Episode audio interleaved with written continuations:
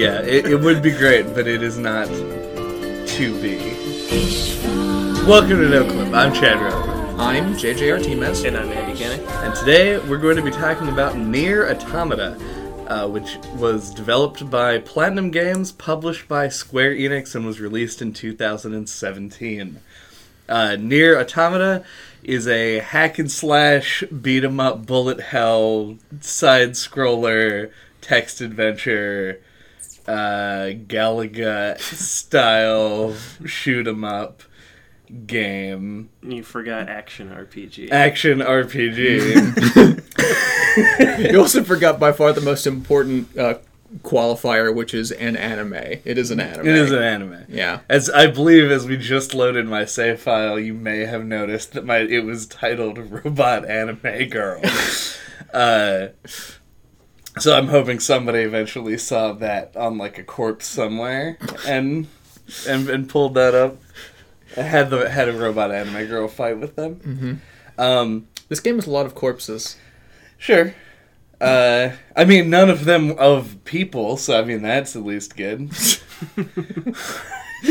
Is it really a corpse if it's not a human being? That seems like a question that Nier Automata would have posed to us. That seems like a times. question that would be central to this game's uh, plot. However, uh, I don't think it was ever asked. yeah. Um, I do want. I kind of want to uh, just go ahead and like endorse listening to another episode of our podcast, um, which was the Bayonetta episode.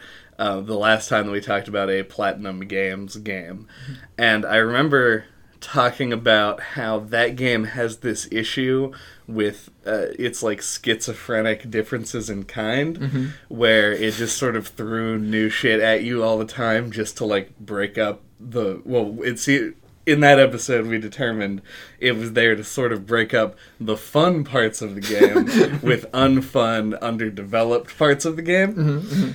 Uh, this game not only solves that problem, but I am comfortable in saying this is likely Platinum Games' like masterpiece, Ooh. and will pr- I cannot imagine based on like how Platinum has uh, developed games over the past ten years. I can't imagine them making another game that I would prefer to this one. Really?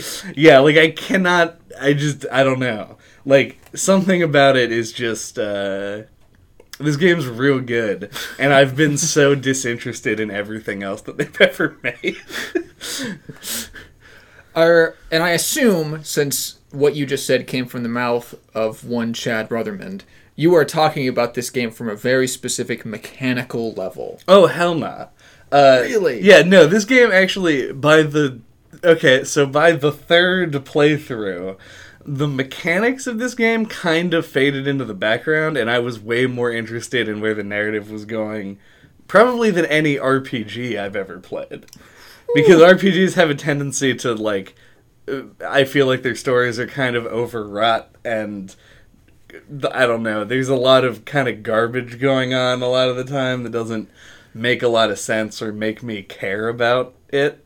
But Nier kept that through line. Like the fact that they have you play through the game twice before you get new stuff in the third playthrough gives so much context to the game that it was like you're always kind of thinking about what is happening and uh, the different perspectives help sort of drive the intrigue Oh, and yeah. so i felt like this was this was a very well written game and mechanically honestly like by the end of it and i clearly should have played this on hard Yeah, Uh, me too. Yeah. uh, like by the end of the game, I was just sort of like, okay, like I'll just press some buttons for a little while before I get to the next thing that I'm actually interested in. Agreed. Yeah, mechanically, by the end of this game, it, playing on the normal difficulty for me as well, this game sort of devolved into like a pseudo Dynasty Warrior situation in a way that I wasn't happy with.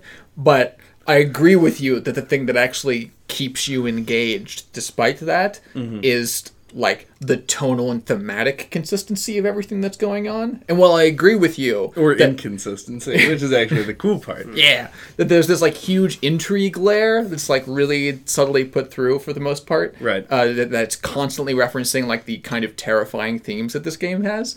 Uh, you can't deny that this game has a lot of hilarious bullshit. A lot of stuff where if you attempted to describe the narrative of this game, like from start to finish to your grandmother, there's absolutely no prayer that they would listen past like the first third when the alien invasion happens and then becomes irrelevant. Well, technically speaking, the alien invasion happened like thousands of years ago. But uh, I think okay. So while I agree with that statement largely, Yeah. I think that the way that this game's narrative is structured, you could easily tell a story about this game's narrative to someone, and like that was a convincing length that you could like tell them was the full narrative of the game where you leave out a lot of dumb things Yes. and there's enough like of a, a like checkpoint to checkpoint narrative that could totally like sustain its own game in the middle of a bunch of kind of stupid stuff that occurs. And that's what I'm trying to reference when I'm talking about this game's thematic consistency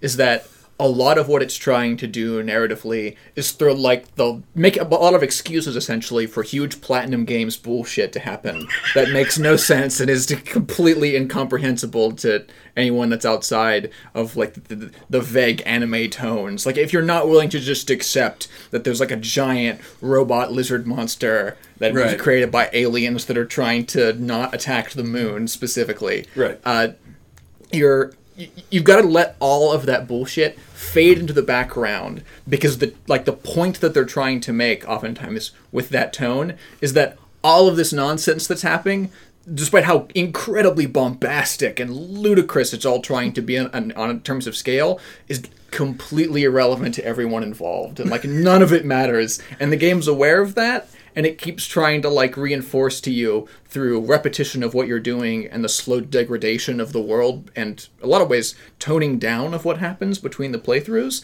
that all of the bombastic crazy nonsense uh, is just completely irrelevant and maybe everything's irrelevant. You're probably irrelevant. You know. Uh, well, there's some context given to your relevance uh, that you actually, I don't believe, are privy to. Um, so, Andy, did you finish uh, like the third playthrough and get endings? I D&E? did not. Okay. I ran out of time, but I watched Chad do it, so Yeah. I feel like I've done it. No, I've already played the game too when I have times anyway. Yeah. so- and that's why twitch exists continue my question is. Uh, just like as a brief aside that we'll come back to. Yeah. Uh, did you play the second tower as No. 9S? Okay. That was to me like the hardest part of the game, and I, I think we should probably we'll talk about that when we get to um, talking about the hacking specifically. Um, but uh, after completing the game uh, four times, uh, you have to beat the third part. You have to do the final boss battle a second time as the other character, and then uh, you'll start the credits, and then the pods will come in. They'll interrupt the credits, and they'll be like, "Hey." Uh, talking to each other, not to the player. They do talk to the player eventually, but well, this is a long and story, fucking like fourth wall break and all that good shit. Um, talking about how they have to uh, erase the data of like 9S and 2B and A2, 2A. I forget. I. It's A2. yeah. Uh, and uh, how Pod 42 has like developed a well, in addition to the pods who are like supposed to be the the strictly like not sentient version of robots. Uh, like the robot servants of other robots have now developed a consciousness. Uh, 4.2 doesn't want to delete the data, and then the uh, 9S's pod, whose number I don't remember, 153. 153 is arguing with Four two that we have to delete the data that's our like directive whatever yorha's over and uh you as the player keep selecting like no don't delete it and then you fucking pop out uh in the little hacking planchette who is you at this point you are i don't know the i think i guess pod Four Two. i'm not sure but you're the little hacking planchette the little arrow Yeah. and uh, the credits start attacking you and it's like a proper like 2D bullet hell where you have to destroy all the credits. now, if you do destroy all the credits, you get to an ending. We, we can we'll talk about this now because it's so irrelevant to like the rest of the discussion. I just want to get it out. Yeah. Uh, if you die a whole bunch to the credits, which you will because it's really fucking hard, uh, you eventually like the game will start asking you if, like because the first one it's like, do you want to continue? You say yes, or it's like, do you want to not continue? They do. It's a little cheeky because they want you to pick no. Okay. Um, and so you pick no, and you keep playing, and then you die again. And the questions get more and more dire. They're like, "Is nothing worth it? Like, give up here? Are games silly things? Do you like?" They it goes like deeper and deeper, basically being like, "Is what you're doing meaningless?" And if you say no to that enough times, then you connect to the internet, and a bunch of other people show up and become like a shield in like a even more traditional bullet hell like style like stream of lasers. And you like demolish the rest of the credits uh, and you get to the end. And then they basically pick up 2B and 9S's bodies and fly them to the location where they crash land after the tutorial. And they go like the repeating this over and over again is meaningless. Uh, and they're like well you you can find meaning and it is up to them to like break the cycle or whatever. So they just like throw in like a by the way, this is a cyclical Soulsian situation going on here, but only after you beat the game 5 times. Oh, okay. And then they ask if you want to delete all of your save data, and if you do, then you become one of the helper guys for somebody else later in the future. like, like when they're going through the credits. You're Yeah, you like if you choose to delete all of your save data, which it deletes your save data in all slots. Yeah. Uh, so you almost were unable to look at my save data because I was like debating whether or not to do this. Um, it clears everything, and then later, eventually, someone would be playing the game, and like you get little messages from the people who have done it, and that'll show up. And then if they choose to ask for help, then your ship can come in. Like there's a chance that you will roll on in and become one of the helpers. Crazy. Yeah, Really, really crazy. yeah, like super crazy. God. What? But the narrative beat, that last little bit on that whole tangent I just went on, Yeah. is the important thing for this discussion. Indeed, because it because it, it reveals that the games. Because by the end of the game, they were even for people who didn't get that ending like me, trying to forward that no matter how like irrelevant or in uh, inanimate, I guess, or not conscious any particular given network or machine is, that like eventually it's going to be a thing that will matter. Like even the most basic literal tools in this game eventually become things that get personified in some way. Right. Uh, whether it be like those pods or like a, a weapon literally becoming the thing that contains all of the memories of a person. Which I'm so glad that they addressed that because I remember reading We this. talked about it before that Mm-hmm. we got to that point. Yeah, we were. I was like, how do the story segments that come up for the weapons, like, where is this? co- Who was the author of this? Like, where did this information come from? Yeah. And then when 2B dies, she drops the sword and is just like, it has my memories in it, Chad. this is your explanation. Here you are. I'm like, thank you. Yeah, because we were talking about it, and it was like, why does this? Uh, why do these weapons have like? Where's this data coming from? Like, how does my character know this? Mm-hmm. And I was like, well, maybe like people like uh, upload their consciousnesses like into the weapons or like copy their memories into it. And it Like, turns out swish. Yeah, nailed it. Which, as a uh, at like a totally premature segue, because we, I feel like this we've not ventured all the way down any of these paths yet. Well, we gotta accept we can't. We That's true, cannot yeah. do that. Yeah. Like this is a game that was just like, uh, let's name these. Well, up. to, to speak to that, uh, the reason I've been mostly quiet is because I feel like I have like incomplete thoughts on the narrative. Like I haven't really digested it yet. Uh, but I find myself kind of feeling like this. I love a lot of the like what we've been talking about, like the themes and like the. Uh, the cool like Kojima meta stuff and like a lot of the stuff that they like places they pushed the game and things that they did with it. Um, on a creative level, but I found that like the actual narrative itself felt a little threadbare to me for most of the game until like the second the end of the second playthrough. But uh we'll come back to that. Yeah. I'm sure. Well, I think a way to tie all that together. If you had a thing, by all means, I feel like we cut you off a little. I, I think I'm. It's gone. Whatever it was. So um, so as a way to sort of tie all that together, um, the way that Kojima makes games, right? Yeah. Is that he will put in stuff that's like a meta or a fourth wall break or some kind of just like little like nudge to the player because Kojima wants you to be aware that you're playing a game. And sometimes that's important to the game, like the interpretation of the game, and other times it's sort of just a Kojima feels like the game should be taken as its own thing. As like you're playing a video game. Do, do you like Metal Gear Solid 3?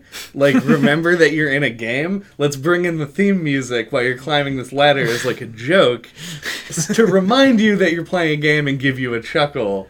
And we're also keeping it like geographically consistent. So there's like a reason for all this in this holistic package that is a game yeah.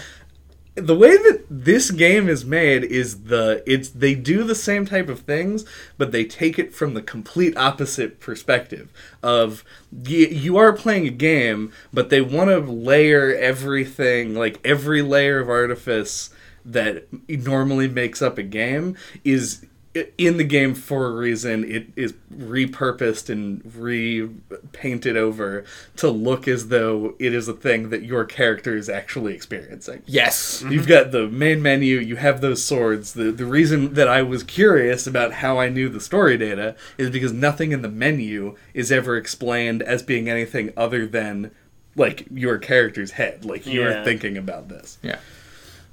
There is a lot of a a lot of I, I almost can't think of a circumstance in this game where some tiny little bullshit element that would just be like a menu prompt isn't at least attempted to be contextualized as someone or like, like the pods at the very least trying to make an active choice when they're going through circuits. Right. Probably my favorite moment was right after you start the second playthrough as 9S, uh, when I realized that the game really was recording what you were doing when you were going through and setting your settings at the very first time. Like, yeah, the- like, all, 9S does say like this is all being recorded. Posterity, yeah. yeah.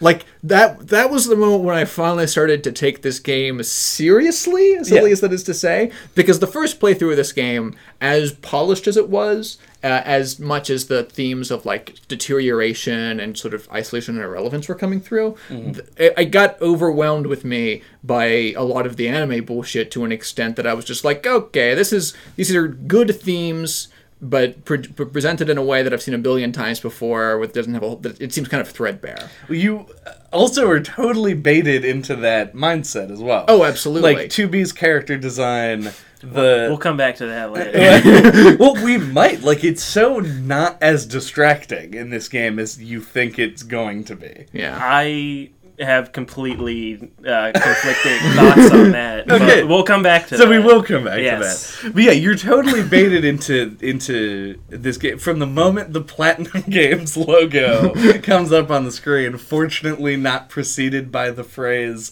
"from your naughty friends at." Uh, you were just like, okay, I'm in for an action beat 'em up Yeah.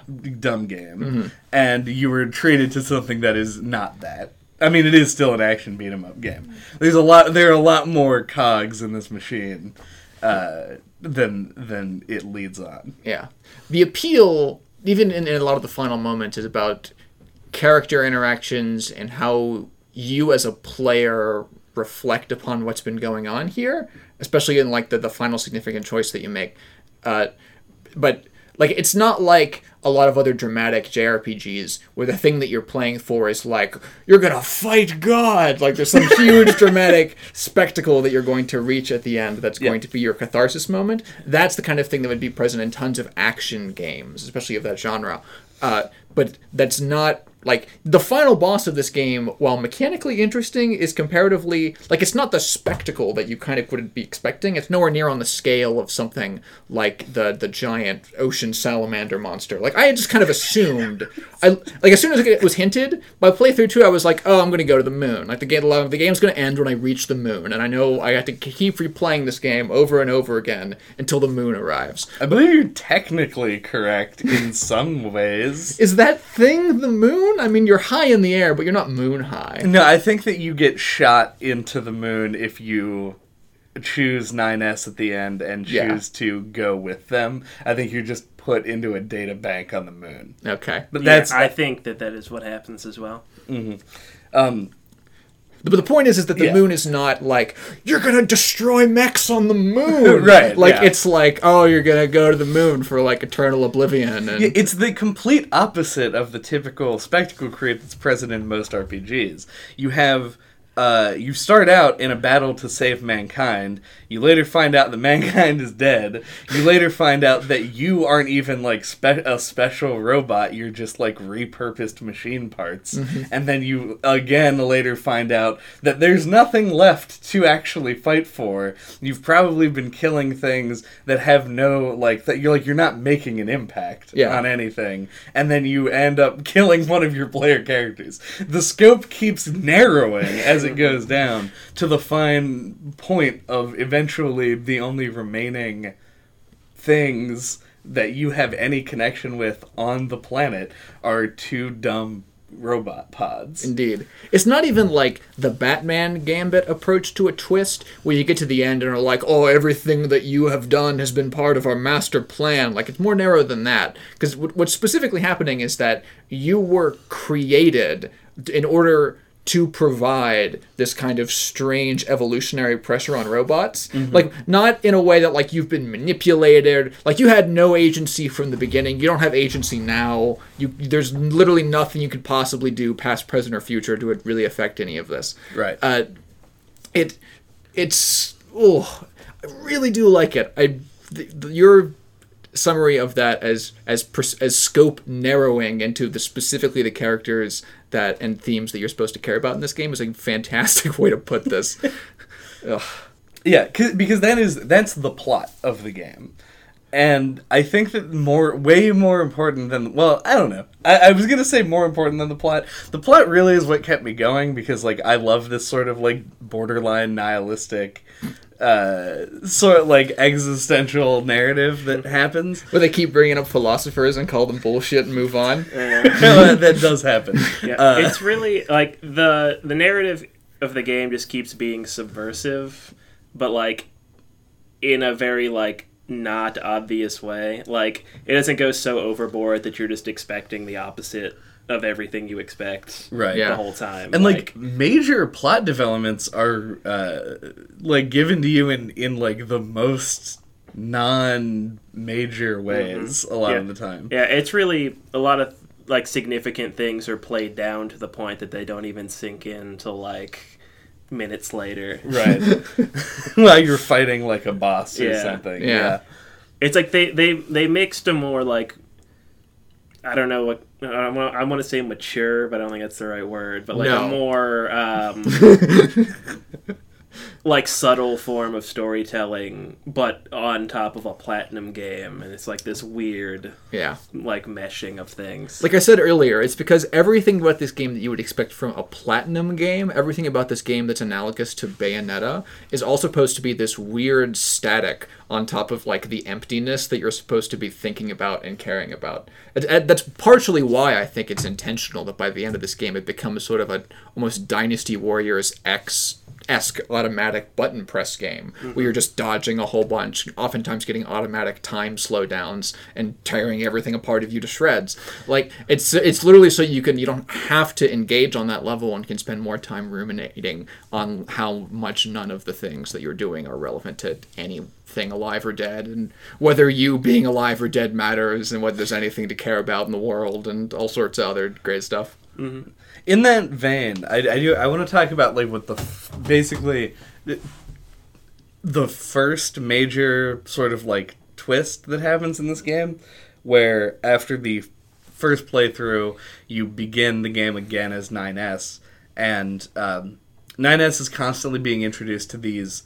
Uh, I believe the game calls them like storybook segments, where it plays a little clip of a thing, and also as you progressively like destroy bosses and like get through things you get you start to internalize and realize how early in the game 9s has internalized that robots are not like uh purely a like because in the beginning of the game 9s is always like don't listen to what robots are saying. Robots can't say things robots don't mean anything by these words Well, he still he always says that from start to finish. He just s- stops believing it or stops caring. But he stops believing it so early in the game, and I feel like he does care, and I feel like it ends up leading to like the mental break of the third playthrough of the game. That's that was the point that I'm meaning is after Right. the break he doesn't care because he's a sociopath. Right. But uh, it's it's but he has to care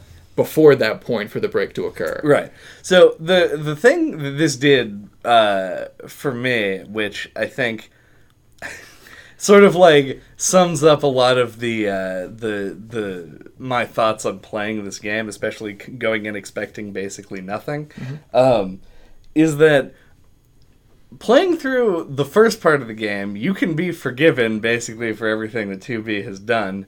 Uh, because you are none the wiser as the player. And then in the second playthrough, you realize that the whole time 2B or uh, 9S has been like an active uh, accomplice in this when like he seems like the kind of person who would rather stop and think about it anyway. And then I came to the realization that oh, this game isn't a game where the player makes a choice or has an impact. This is again in 2018. That was a weird thing to feel. Yeah. I was suddenly like, I'm just doing this, and there's nothing that I can do to stop it aside from turning the game off. No choices really make a difference up until the last one, and uh, you're just kind of along for the ride. That's why the repetition is so important. And it was a, out of the context of the narrative, was a very cheeky and good decision of them to reinforce themes of repetition here. Because when you're playing through the game all these times and going through the same areas over and over again on side quests that are relatively similar uh, over and over again, thematically different and interesting, but oftentimes the actual thing that you're doing is just like running out, getting an item, or interacting with a spot. Right. Uh, that rep- it, it starts everything starts to blend together that you're doing in a way that reinforces the themes that you were talking about. It's oof, there's it's so good. It's so good the way that they approach this. I just I a part of me wishes that they had been a a bit more restraint with the platinumy stuff. Uh, only if only to give the game a wider audience because a ton of people I imagine are going to look at the marketing of this game and uh, look at like even if they, they buy in play through the first chapter uh, and get to a point where they're like okay this is the same thing as all these other things and it's not really for me uh, uh, and they're never really going to and they might get hints in, in as the hints that are ever present in this first game um, but they're never really going to get to the meat uh, and potatoes underneath the static I mean, for what it's worth, uh, the game is mechanically still a beat 'em up from start to finish. Yes. barring its like, let's do other stuff moments. even its let's do other stuff moments and this is the reason specifically why i think it's better at trying to do those differences in kindness something like bayonetta are all anchored in exactly the same mechanical tool set for the most part Yeah. like uh Your your, for example, your bullet hell ship can still punch a guy. yeah Yeah.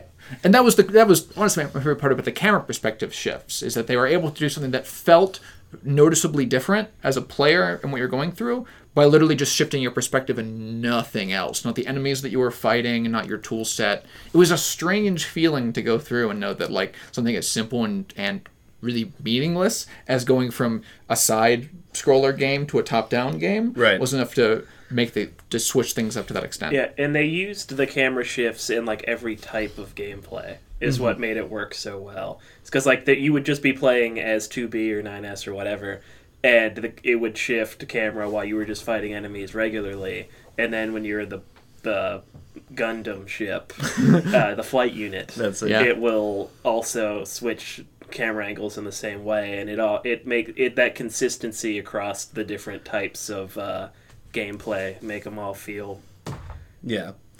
They, and they seamless. they tailor everything around it so well um, to allow for those because you end up with like the the one that stands out to me like one of my favorite moments of uh, like visually in the game, which we'll get into uh, we next if we want. Um, but um, is there's a moment where you're going through the factory and uh, which time the uh, as to be at the beginning. at the no the the second end. okay uh, there's a moment at the end of the first playthrough where you Okay. return to the factory um, and you're you start out onto this like catwalk and you fight some guys and you're in a 2d perspective um, Is it, and the, is it the "We Become Gods" scene? yeah it's Okay. right after the first like that's that big whole, fight That's Yeah. that whole uh, chapter or Right. whatever you want to call it. and uh, you go through the first um, like little grain silo which i assume doesn't store grain in this world It stores nuclear missiles. Yeah. yeah. Uh, and then you go through that and come out on the other side, and then the camera pans back a little bit, and then you fight some more guys, and then you keep continue along, and then you keep panning back to the point where you can no longer see your character, and it's just like huge silos everywhere, and the camera slowly moves along this walkway while like you still hit the attack button, mm-hmm. but it doesn't matter anymore because like you can't see anything that's happening. That whole moment was so well played that they used the camera perspective to one allow you to still play the game. Mm-hmm. You can still play this game while it's doing this and two give you this like sense of vastness to the space that you're in. Yeah. Continuing to minimize all the occurrences and things that are happening around you. Are, are did you go into the menu enough to realize that uh, of- among the many other s- silly references, the the robot uh, that is broken, whose head rolls off, that they're all worshiping as the person who became God, that robot is named Kierkegaard, of course. no i actually didn't Okay, see that interesting. I didn't either. Yeah.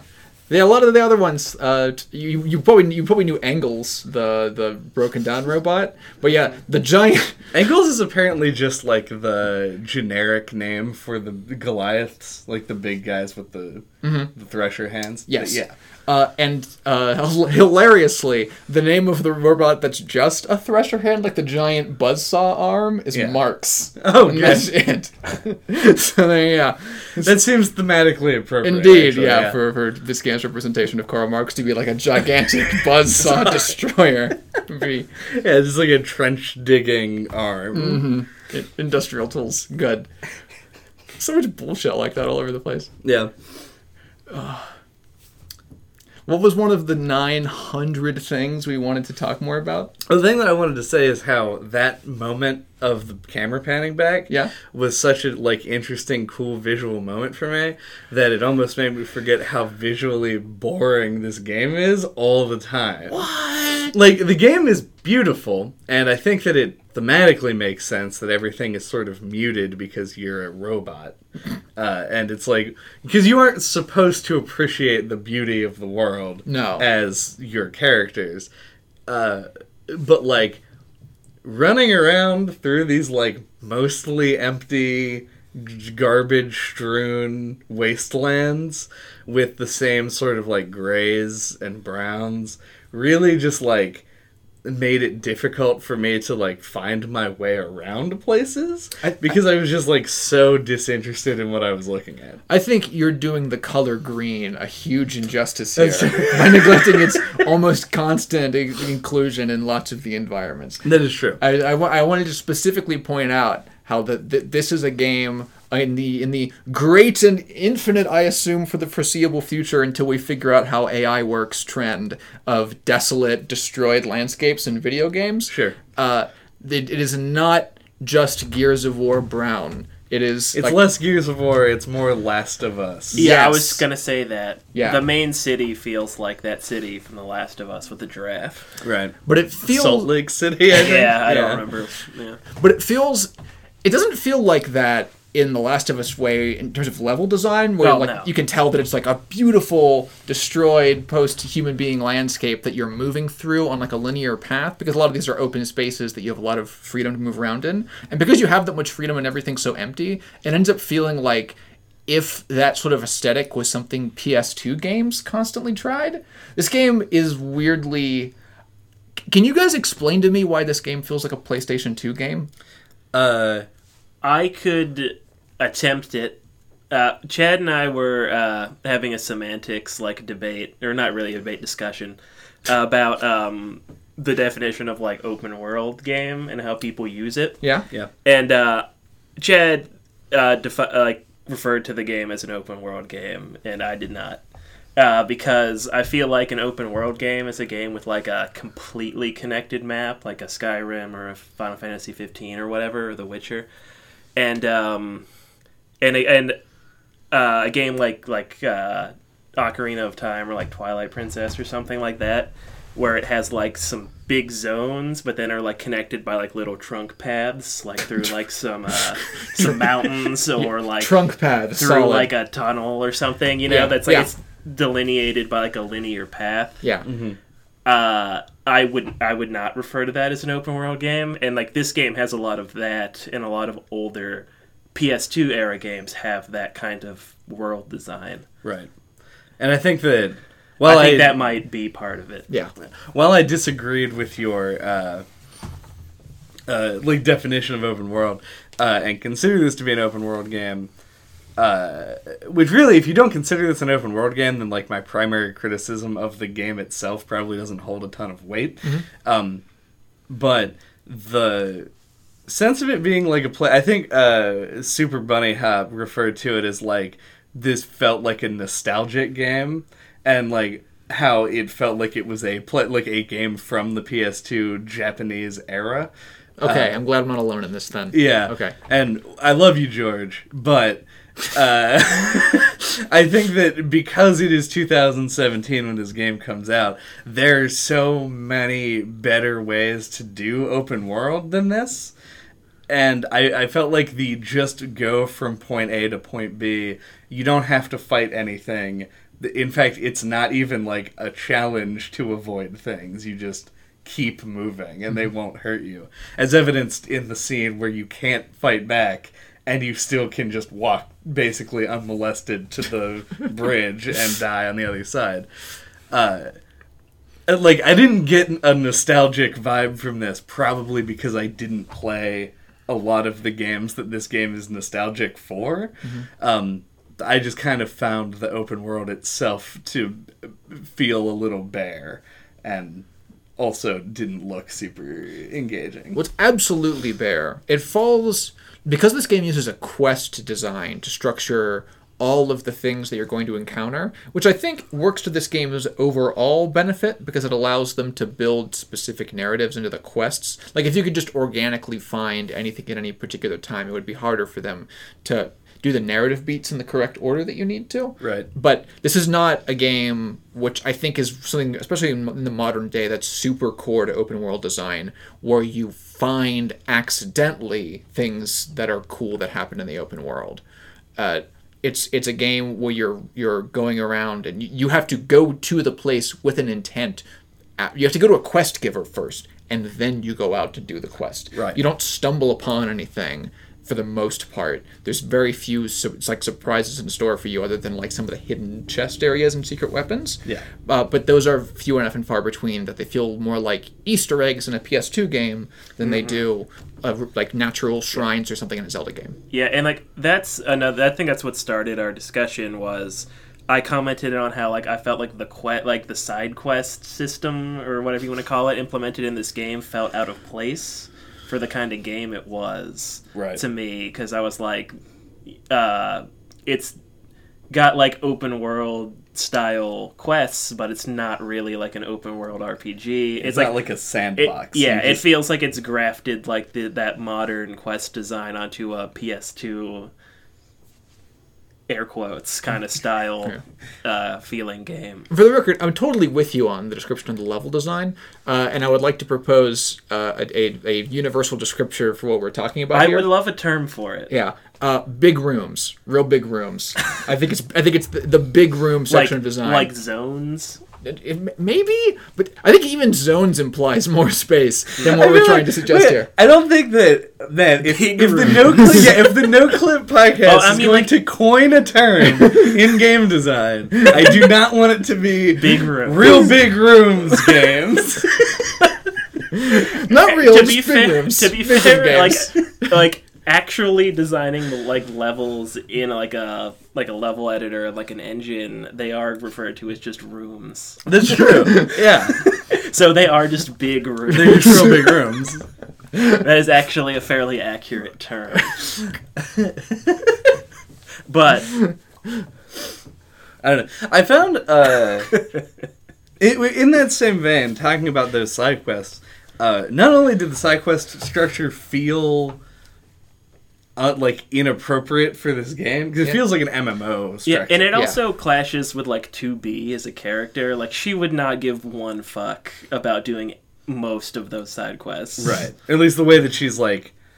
I don't know. It the would be- I think ending it would- gives like a little bit of a Yeah. weird tone to the whole thing. Yeah, I mean, she does like have a character arc, Yeah. uh, where she starts to care more, but it's more that she just cares about 9S than anything else. And- but and a lot of the problems with that with that character arc is that most of the growth is implied to have already happened off screen a long time Yeah. ago. Right. and but uh, it would have, I think, felt more like thematically appropriate if the side quests unlocked when you started your 9S playthrough. But then it wouldn't make any sense Right. because you didn't do any of those things on your first playthrough, True. etc. Well, you do a lot of things differently, and I think it's implied to be like chronologically accurate that you play through the game two times doing exactly the same stuff, but in a slightly different way. Um, and it's also implied, of course, that 2B is a robot that's just supposed to kill 9S over and over again because she's an execution unit, um, like in that side quest. Um, with the execution unit in the parking garage. And the reason that this all ties together so fucking well uh, thank you everyone for engineering this beautiful conversation arc. Uh, is that I feel like the side quests, for the most part, were uniformly unentertaining and like just bad, but al- almost uniformly had this like little narrative nugget that made me happy I did any of the ones that I did. Yes. Like every single side quest was like go to this location, maybe fight some robots, come back. Yeah. Yeah, my favorite one that I found uh, was in the forest, uh, where it was like this little side area I noticed like had a little red dot on it on the mini map, and I was like, oh, what's over there? So I went over there, and there was like a little shack. And like some animals there, and then like a robot who's just like a robot ranger essentially. He had like a hood on with like a cape, and he's like, "Do not hurt the animals." and then he just like attacks me, and it was like when I was playing as 9S, so I was like fighting him for a little while, and I was like, I don't want to kill this guy. Uh, I think this is an interesting scenario that I found, so I hacked him, Uh-huh. and then that just like made him stop attacking me, and then he was like, "Do you agree to not hurt the animals?" I was like, Do you uh, agree to not hurt the animals?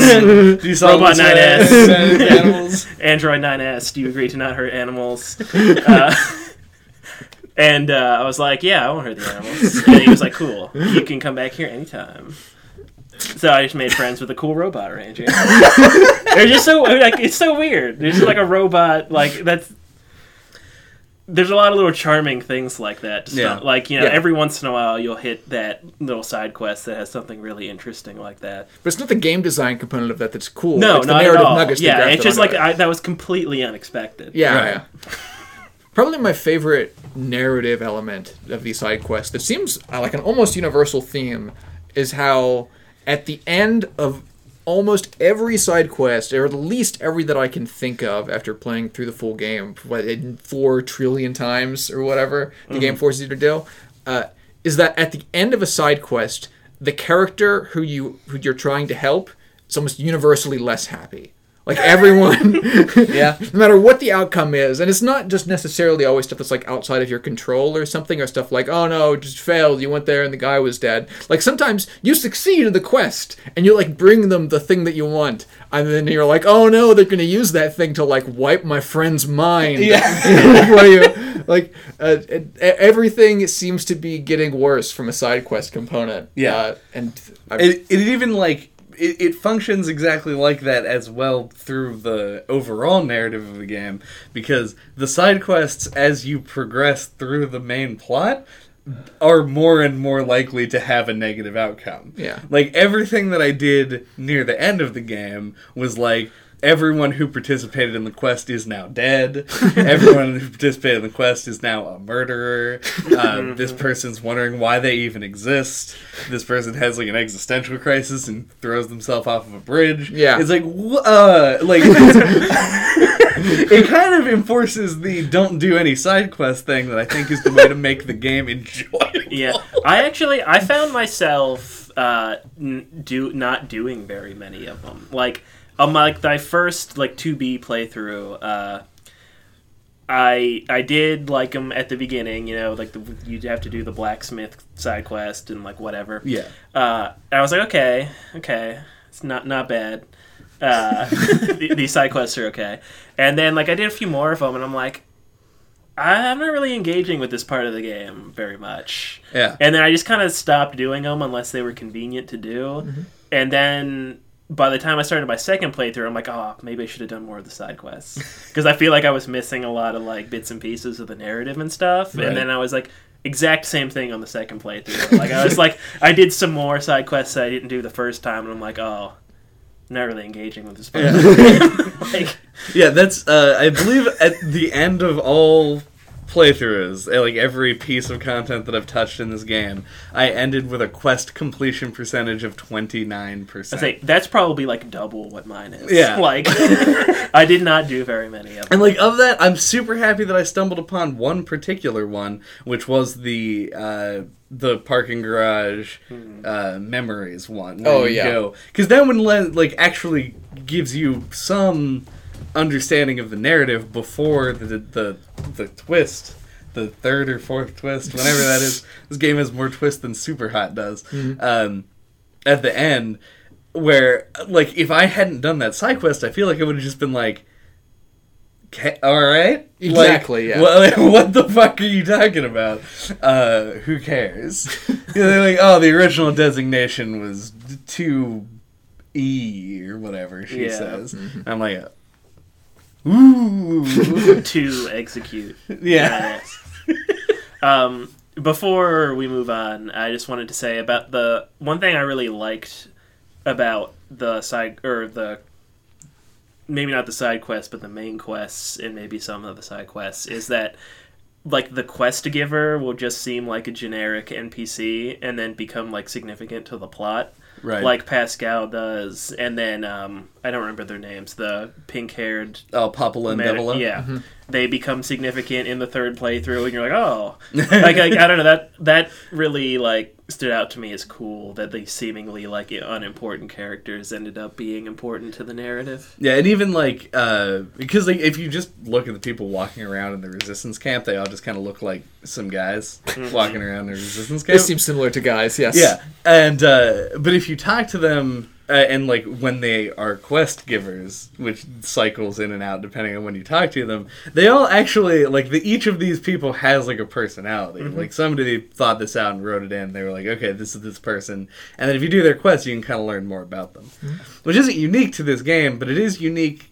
This game has a unique perspective on how it takes like uh, androids and stuff because everyone's just kind of treated that way as just like you we're robot like they speak about it Well, They're like we, we're just gonna be sent here to be destroyed and Yeah, fight when I first showed up there in the game, I thought that they were people, Right, like and not humans. androids. Yeah, and I quickly realized that was not the case. But And one, one guy likes. Can you give me some leg parts? Yeah. I need leg oh, parts. I also I thought that the the two people with the robot heads on would end up like doing something other than just like telling you how the game works. like that that design stood out to me as interesting. I just thought that they would like do anything, Right. Like give you a quest or something. I don't know. There are a lot of little things in this game that never had payoffs, at least from, from the amount that I saw of it, that was surprising. The biggest one for me by far is uh, the like terrifying sphere face horror zone in the desert. How nothing ever happened. There, no quest that I found went there. Sphere faced horror zone. Did you ever literally just like walk around the desert, just like try to like let's see how far I can go in the desert? Uh, I wa- I went through the sandstorm and got to the oasis, but that's all I happened. if you go if you follow the leftmost path if you like if you hunker against the sandstorm on the left side when you're leaving the oasis Okay. and you just go straight uh, you know that you know uh, i forget the, the name of this character. I think it's emil the, the guy with like the weird face that's like the oh, like creepy the smile. like the Nier mascot. yeah the Nier mascot guy. Yeah. there's uh you'll you'll reach a bunch of those heads like exactly that face of varying sizes including like gargantuan ones that you stand on top like buildings. Just like in the desert. Just together Yeah, I believe that those actually do have a side quest then and an ending related to them. Oh, if geez. my like reading mm. is correct. I somehow did not ever find those. well they're pretty they're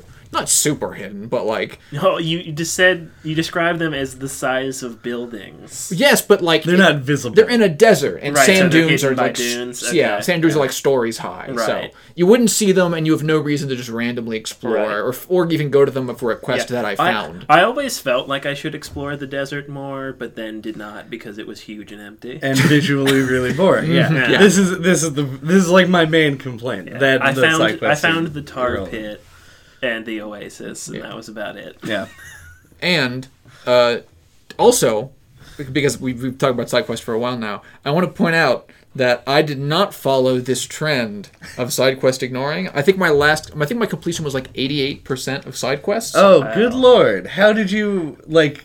I agree with you guys broadly on your on your stance on their quality and narrative utility, but little mechanical utility. I was constantly afraid of missing not narrative beats, although I'm glad that I got them, but weird little environmental beats, which seem to be a strange theme in the level design of this game. No matter how many times I kept coming back to these zones, and it was a lot of time you go through the same places in this game, especially if you do all the side quests Right. uh, it f- it seems like every I don't know fifth time I'm there, I'd actually find something new, hidden, and surprising. Not not that's that's not like a huge compliment. It's not like a Zelda situation where you're like every time you're there, you're gonna learn something new about the world that you're inhabiting. No, it's not that. It's much worse than that. It's like it's like one in five times you're like there's a huge underground section to the like the opening part of the desert. Like what is this? I found that immediately Yeah. upon getting there. Yeah, like, you- there's a part on the mini map that like stood out to me, so I walked over to it and looked down, and there was like a path, and I'm like, oh, cool cave. yeah.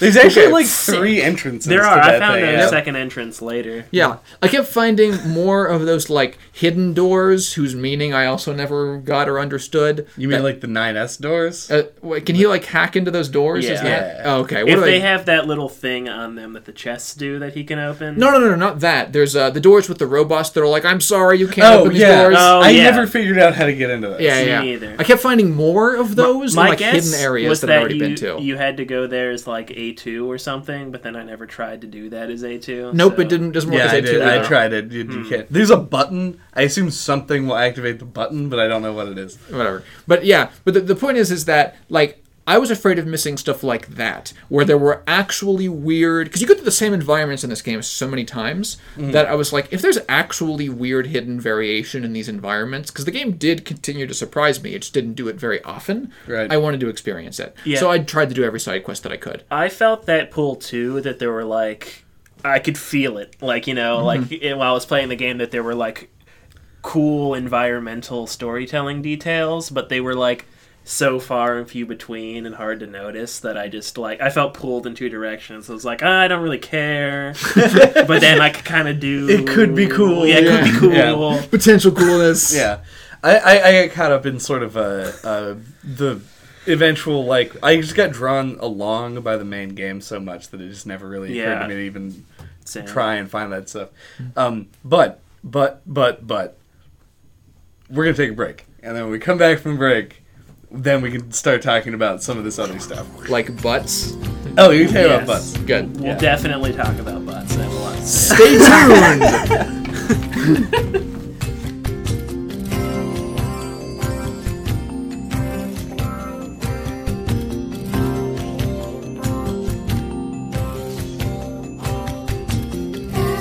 Welcome back from the break. Uh, Where we talked about very classy and important things. only. Um, and now we're going to talk about butts. Uh, or we're going to talk about character design and how I thought that at the beginning of, uh, of this, I mentioned that I felt like 2B's character design was actually not distracting uh, in a way that I thought was unique to this. Uh, but I guess you disagree. Yeah, on the Bayonetta episode, I had talked about how the choices with like how they wrote the character and the character's personality of Bayonetta um, went a long way towards making like the sexualization of the character like palatable to me. Mm-hmm. Um, because she's like very much in control of her sexuality and everything, Yeah. and is like a dominate. It's like it's thematic to the character. Yeah. Yeah, it wasn't even palatable to me for Bayonetta. Like I was like, I actively enjoyed her characterization. Yeah, but in this game, like 2B is like a like commander combat unit with like no personality, and she's like a sexy anime robot in like a like a Maid, maid is like the word kind of looking like a maid dress, but almost like she looks like she's going to a masquerade ball or something. Right. Uh, like it's like it's, it's it's a nice character design. I mean, apart from the fact that the dress has like a slit that goes like up to her stomach, up the side of it, and it's so short that like you don't even have to move the camera at all. Just like when she runs, you just see her ass. There's that great moment during the the finale of the second playthrough because you're controlling 9S, uh, but 9S gets like fucking obliterated at the end of it, and she has to kill him. And uh, we're sitting there watching it, and Andy was just like, "Can you like move? Like, do you have control? Because Like, like, it- the yeah. angle was weird." Yeah. It's the the second time when you are 9S, Right.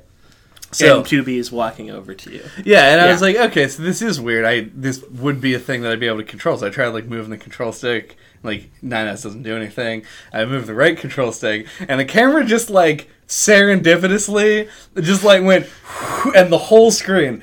55 glorious high dynamic range ultra HD 4K image of 2B's ass just appears Yeah. on it's, the TV. it's just so weird. And she's like wearing like a thong. Like Yeah, it's, just, like, a white it's- bodysuit. is what Yeah, she's wearing, but yeah. yeah. but like it's like when you remove that element of like her being a dominatrix is like part of her character, like with Mm-hmm. Bayonetta. And it's just like wish fulfillment. She's like basically a fantasy sex robot for whoever like designed her. Exactly. Yes. Th- this is you can't remove the human element because I think what they're going for, and albeit this is the most sh- like if we're talking about this as a value judgment generally, I think obviously it's being done to cater to the predominantly male 18 to 24 market that video games are typically marketed toward. Yes. However, thematically in game, I totally look at the robots we have now. Fifty percent of them are like- sex robots. you- the other ones assemble your but she's supposed to be designed for combat. and And she's like, in high heels and a dress. she really knows her way around those It's high like- heels. in though. like- She in sprints at like forty miles an hour. yes. like and like in the tutorial. Get you a girl that does both. yes, get you a girl that does both. But um like it's so egregious and like in the tutorial she's like she's like a set up to be like a higher ranking member of like the military. Mm-hmm. And like she's like flying in like with the special forces and her like Gundam flight unit. Mm-hmm. And then she like crashes it and jumps out. Then she's in like a sexy anime dress. Yeah. like it just doesn't make any sense at all This is correct. and then it's so like it stands out so much to me that it feels like 9S should have assless chaps on or something. like, like I mean, even like A2, who is not wearing a sexy dress, like it feels like they took special care and effort to like how her ass was modeled and how it looks while she runs. Yeah, I think uh, because like 91% whatever percent of the game, probably 99.9, you're it's a perpetual upskirt of 2B while you're playing. Yeah. Yeah. The, There's so uh, much open world running where you do have Yeah, nothing you're just to do. you're just looking Yeah. at her ass the whole time. Yeah, say I, I did defend 2B's design because I didn't feel like it was particularly distracting. A2 is in the opposite boat. I feel like A2 is just like an ass machine. like she exists only like she they were just like what would happen if 2B just wasn't wearing a skirt instead? yeah, like she's like just dressed like she's going to the gym or something. She's like she's got those little shorts and like a tank top. it's- No, no, no, no. everybody has the same uh like uniform we're gonna call it in despite our best efforts not to uh despite that it obviously isn't a uniform Yes. um and i think she she because she has the the same like uh like stockings that 2b wears but like doesn't have the boots and she also is wearing like i think the bodysuit but torn Or you've got to zoom in on her because this is actually interesting. Uh, A2's design uh, in the in the realm of how do we justify the inclusion of a ludicrously sexualized character design? Correct. Right. Hers she falls in like the quiet angle of like extreme sexualization, extreme levels of justification for it. Okay. Uh, and that is if you zoom in close enough. Almost because they're all you know. If you look at the androids that are destroyed in the ground, Yeah. they're, they're mostly decayed and are now like the equivalent of what would be skeletons if they were human. Yeah. You can see lots of the exoskeleton that's sort of this like gray color and lots of these like black internal parts and shit. Yeah. Uh, she A2 looks like she's wearing lingerie, but uh, is in fact, if you look very closely, you'll notice that it's that that's uh, underneath of her skin. That like those are like parts of her that have ripped off, and that those are like the internal components that are broken, and that the and that, that it- it's like underneath her skin is the black part, and it just you know coincidentally looks exactly like lingerie if you zoom out from it. I know this because I was I was in Huntington. I was playing this uh, with Rachel.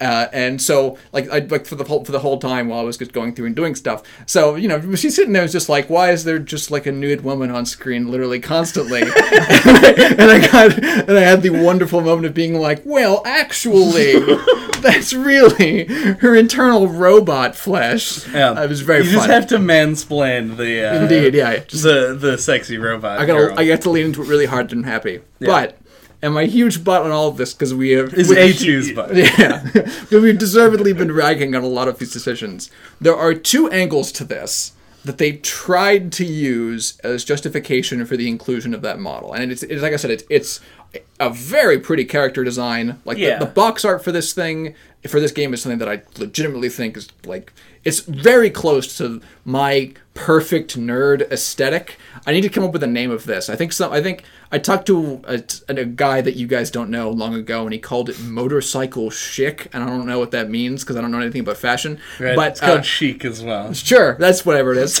uh, but the uh, uh, but uh, it like it's so close to what I would like want as like this like perfect nerd design of a thing, and they've slapped on the sexualization on top of it to make sure that the ass is ever present. So hold on.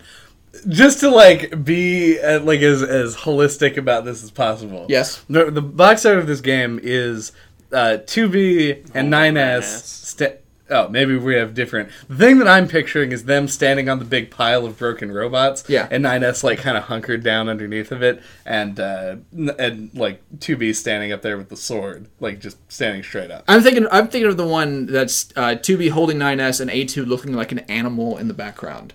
Oh, I don't think I've seen this art. Whatever. I've seen the one that looks like it's an homage to the original Doom art. Whatever. We're talking about art on a podcast. That's fine. it's important. It is, but but they're all beautiful, and I have complete faith that they're all really gorgeous. But uh, there is no narrative justification immediate, like immediately for what anyone's wearing or why she would wear it. It makes no This sense. is the cover art. Oh, thank you. But there's thematic and tonal. There's there's two thematic and tonal things they do with it that I think are interesting. One's a lot more subtle and I think less meaningful than the other. The first, I think they try and use it as a way for you to subtly dehumanize the character, like in a very literal way. they were like, "Here, objectify her, By the way, she's a robot. so it's okay." Didn't even use 2B. if, it, if it should please you. Whatever. We're agreeing with your point. Yeah, you are, you are. But what I, the reason I was calling it subtle is because there's no there's no reason in the game that they're that they're explaining this. There's no entity that would be like we want to dehumanize them by Right, making right. them sex If robots. it was a Kojima game, Yes, there would be. exactly, But there's not. good example of the distinction between these two crazy person auteur styles. Uh, and, and but this and the second thing is something that I'm sure we're Is that what you were talking about? Yes. The day one edition cover art. that might be it. It's whatever comes up on the PS4 when I go to load the game. Oh, this comes up on the PS4 when I load the game. same for me. Yeah. Weird. Weird. But anyway, But but the second thing is something that I'm sure all of us are aware of, which is so that there's payoff to the uh, "you want to fuck 2B" line, which I do think is sincerely an excellent line, and that may actually stop to reconsider that like there are, might actually be deeper reasons for her character design and all of the uh, YoRHa character designs looking like this. Because 9S is supposed to have like this arc where he falls in love with 2B. If you'd call it love, It is do androids dream of electric sheep? yeah, exactly. I know what you mean. But yeah, yeah, yeah, yeah, yeah. There's it's to pay off that there's something there later a- as 9S continues to be the most advanced, most humanoid-like robot that he's possessing the same kind of strain. that It's throwing in your face like the weird primal feelings that having an ass in your face is supposed to constantly listen that like no one will ever talk about in media. Right. It literally is just like you want to fuck this thing, uh, and I loved that moment both as part of 9S's character design uh, and as, as just as the player going through this game, just being like, "Whoa, I didn't expect you to address that." I also really like that moment, but I don't know if I want to give them enough credit to say that they like planned that out ahead of time, or if it's something that they were like, "Oh, we could do this because we have like a super sexy character running around all the time." right.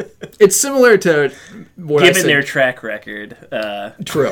It's similar to what I said in the first half about the, the game's themes of repetition being used well. yeah, It is worth noting, by the way, that this is not like a Hideki Kamiya fronted game. Like he did not. He was not like going no no no no no higher. Like yeah, that dress is not short. like they had like like tights on her, and then he was like, "Can we get rid of yeah, that?" you take that down. Yeah, can Yeah. we get Yeah. rid of the tights and like put a thong on it and make the dress short. Right. And then he leaves. That's he's the only like- thing. Like, he came to the studio once when he was working on the game, and that's what he did. Yeah. I'm going on lunch, and then he just never came back.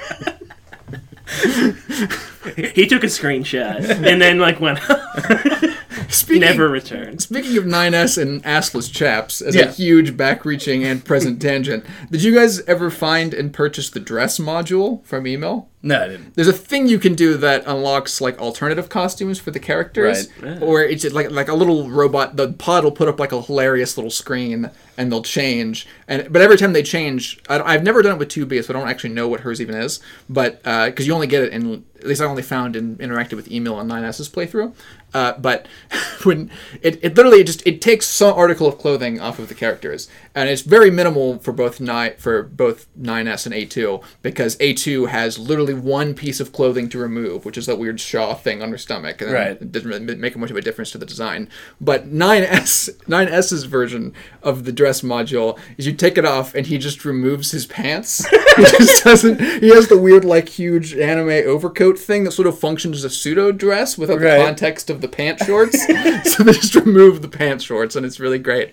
Uh, I do love that 9S wears shorts though. Like it's very amusing and like Yeah. It could. I think it serves to make you like not like him in the beginning. Like I jokingly referred to him for like the first couple hours of my playthrough to him as like 2B's bitch boy. oh yeah, And absolutely. like yeah, and I think that's the way they want you to see him. They Yeah. want to infantilize him. They Oh, want him yeah. to seem unimportant and not really but yeah, big of a deal. and then by the end of it, he's like easily my favorite character. yeah.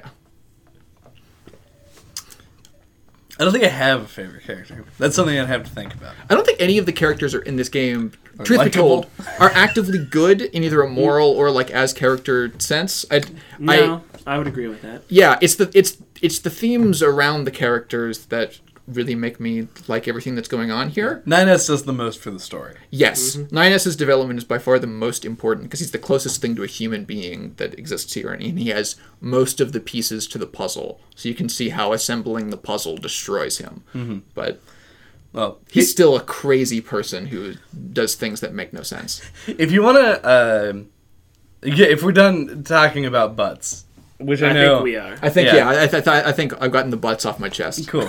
That's good. That's good. I call it it's like sleep paralysis. Somebody's sitting on your chest. I'm glad we got that off. Now you can.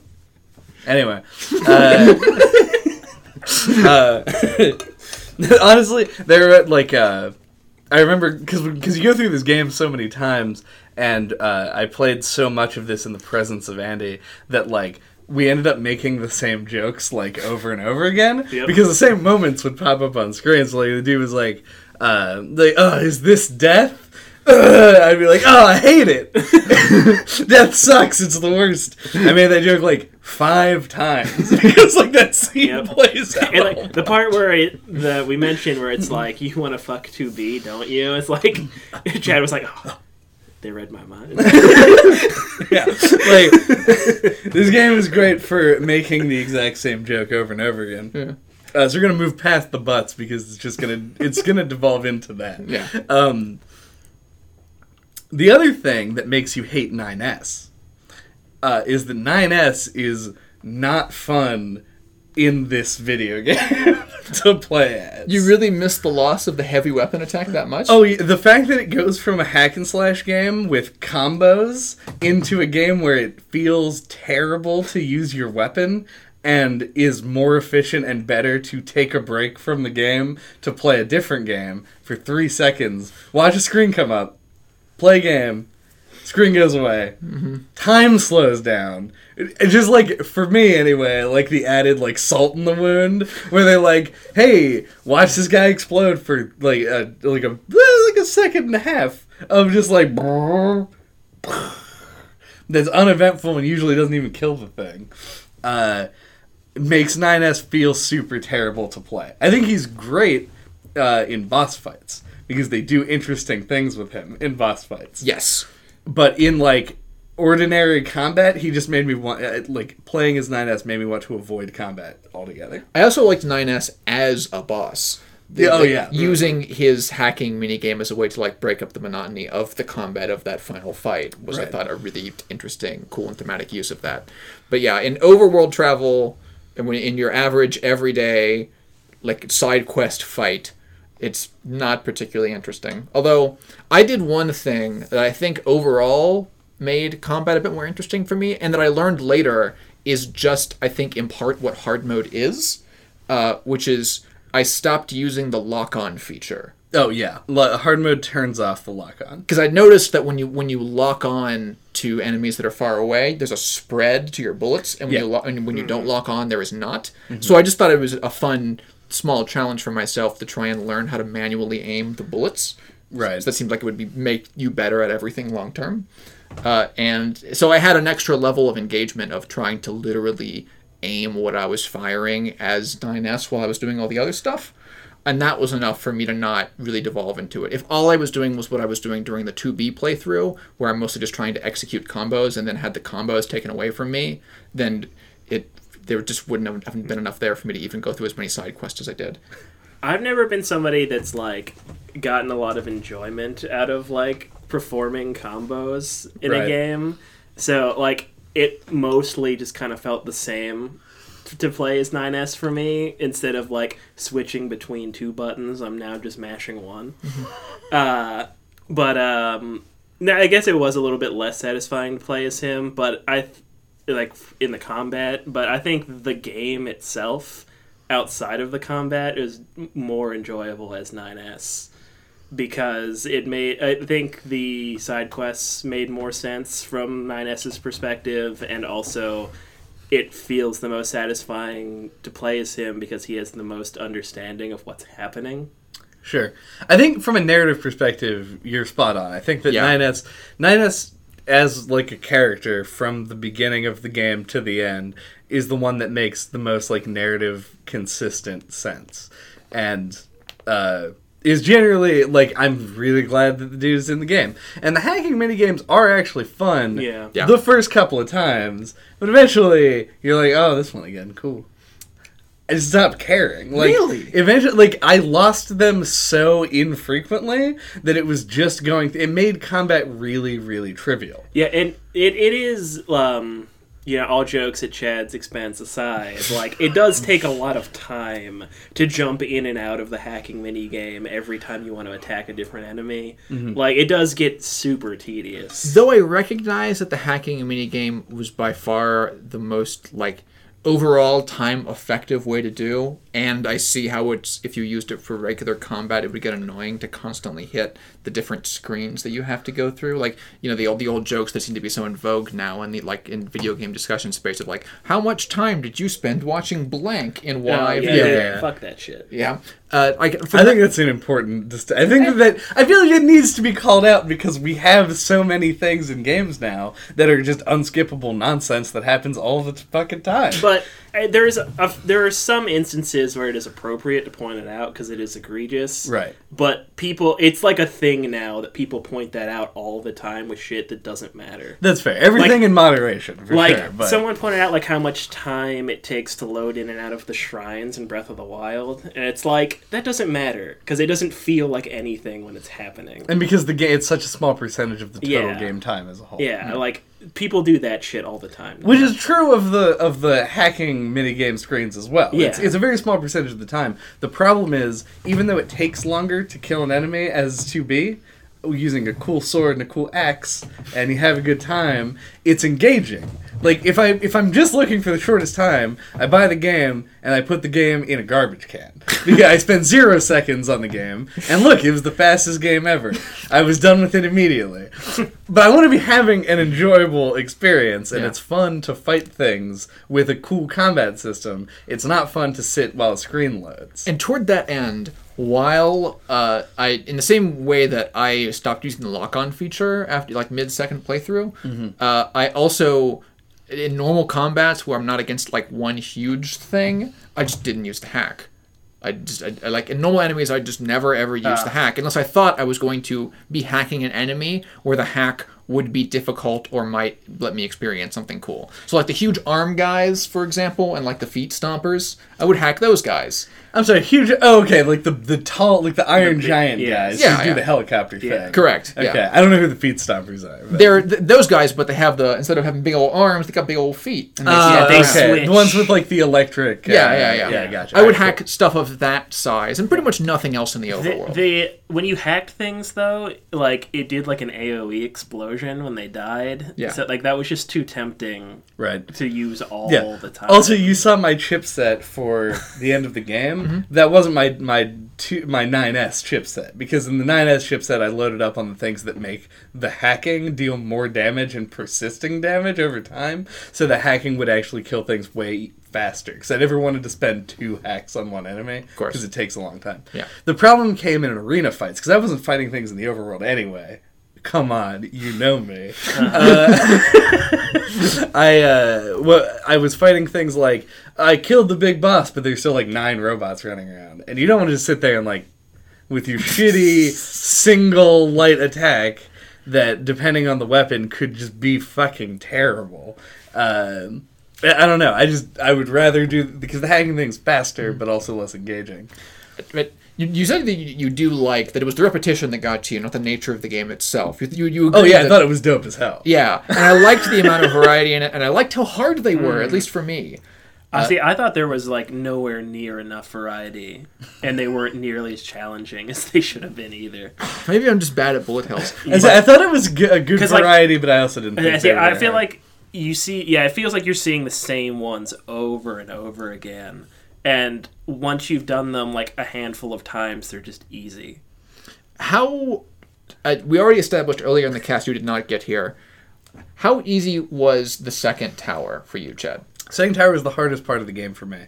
I think. Um, I mean, depending on I guess how you classify it. I never died, obviously. Let's say, how many times did you have to repeat a single hack in that tower? Uh, it's really uh depends. The first two or the first how many? Are there three floors or four floors? Yeah, it's like three and one floor with nothing on it, which was that happened a couple of times in the tower. Okay. It was weird, but Uh, so I didn't die on the first one. On the second floor that had two, yeah. I think I, I lost like once. Um, on the third floor that had three, uh, I lost like four times on the first one I did, and then like seven or so on the third one I did, and like a million times on the second one. It was like I was so frustrated by the end of that thing, Yeah. but it felt really good when I did finally beat it. Um, except I hate the the inclusion of like the gray plates because the gray plates just like eat bullets and they put more than one of them in front of the little pathways in that one and that was the one that I had the most trouble with. Because the one you go in you blow up the two things you go out you skip the middle one because there's nothing there.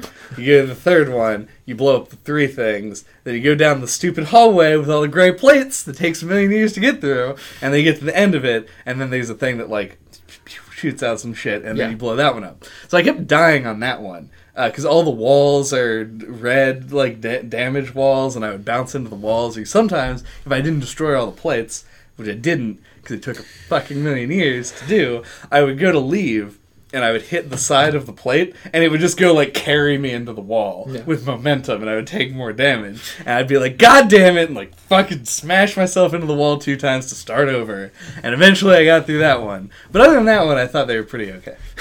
I was using the tower examples as like I was including them in like the general hacking mini games. Like I thought because I only ever played the difficult hacks ever. That uh, even though the game generally was a little bit easier than I would have preferred it to be, uh, it scaled up in difficulty at pretty much exactly the curve that I wanted it to. I, I was I'm going to say I succeeded at maybe 75% at all hacks that I attempted in the game, including easy, hard, whatever. And that was exactly the percentage that I kind of wanted it to be at because everything still felt tense. Right. Uh, and that's, you know, your experience may differ. This is all relative to your skills at bullet hells, of all things. Uh, but uh, I would not have wanted them to be easier or harder. I would have wanted the general overworld encounters to be scaled up to that level. But on this discussion of mechanics, you've mentioned a couple of different times, like just repeating light attacks as this guy. How much did you guys experiment with alternative weapons than the swords? What do you mean? Then the I used uh, every weapon that I found. I used at least once. Same with you? No, I at first I like got like from the blacksmith or whoever the got the beast lord like Yeah, the great great sword, sword. and found that like it felt bad to me. I didn't like the feel of the heavy weapons very much. So I then when I found the spear, I used like her default katana and the spear for a long time until I went back to the tutorial area and found the sword that she uses in the tutorial, like the big heavy katana, mm-hmm. and I used that and the spear the rest of the game. I liked that weapon set, so I did not experiment that much.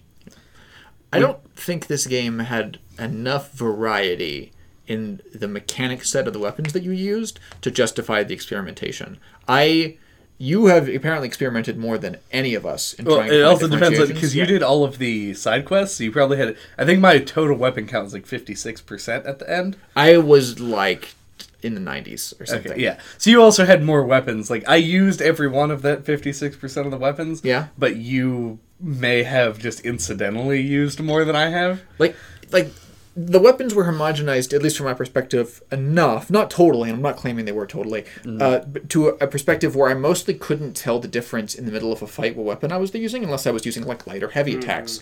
Right. Uh, the one and only time that I, other than just experimenting and just testing, where I actually used a different weapon more, uh, was by like third the third chunk of the game in 9s's sections i used this like pair of like angelic boxing gloves Yeah.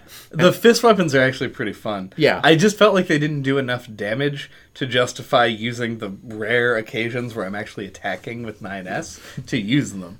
Um, Yeah. So I yeah. found the spear to be like the most like enjoyable weapon and the most different feeling one to use for me. What was different from your experience with the spear and the sword The spear had like a sweet combo where you would like like jump up and like throw it into the ground and like You do a spin, spin. around it and like use the heavy weapon to like do a like a cool AOE. Twirl AoE thing. attack. Huh. It, it had some stuff like that where you would like dragoon style like jump up in the air and like slam down with the spear. Yeah. If you didn't find it, there is literally a dragoon spear in the game. Oh, I did not find it. Yeah. The I don't, one- I don't know what a dragoon spear is. The so- one with God, the, Chad, you're so inexperienced with JRPGs, you piece of shit. But uh, Not knowing the, what the, the one are. that you find early on, like in the sewer with like the face on it, Yeah, was yeah. the one that I the an- like the is it called the angelic spear? the it's the the virtuous spear. contract. I think Yeah. is Yeah, the, what- whatever. The white one. version of the of the cycle of white Yes. and black weapons Yeah. for the spear. Yeah. Yeah, I use the that was the, my favorite weapon. the on uh the what the katana that you get in the um tower segment uh it's called like uh it has just like a one word name i thought was interesting enough as like a, a piece of lore weapon What what tower segment? in the the in, i think it's in the hacking tower um as 9s You get a sword in the hacking? yeah one of the chests has a katana in it Oh yeah, I remember this now. Yeah, Yeah. And I liked that one, and ended up using it and the uh, the like halberd spear as him. Mm-hmm. But like the the weapons on 9S were mostly decorative for me. Mm. Um, the uh, I ended up settling on for both 2B and uh, A2 because they have like the same moveset.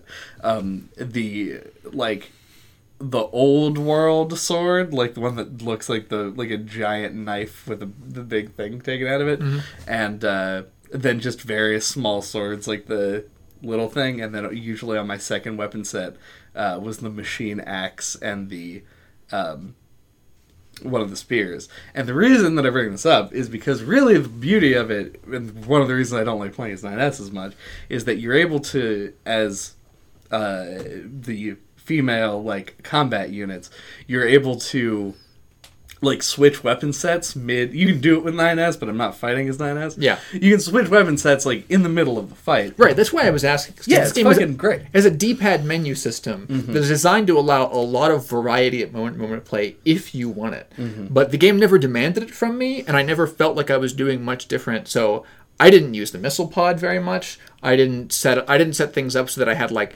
varying uh, effects for the pod specials. It took me until the third playthrough until I eventually started actually setting up a second weapon set at all on any of the characters. Ah, Yeah, like I, I was just I was never I never felt did it immediately. like I understand like it's there. Right. It's something but when I'm first introduced to the mechanic, I didn't have other weapons to put on it, so I was like, yeah, I'll get back to this later. And then I got other swords that were worse than my default primaries because I'd spent resources to upgrade the default primaries, like that old RPG problem. Right. Uh, and then once I got to the end game, was the one time where I had like multiple weapons at fourth level.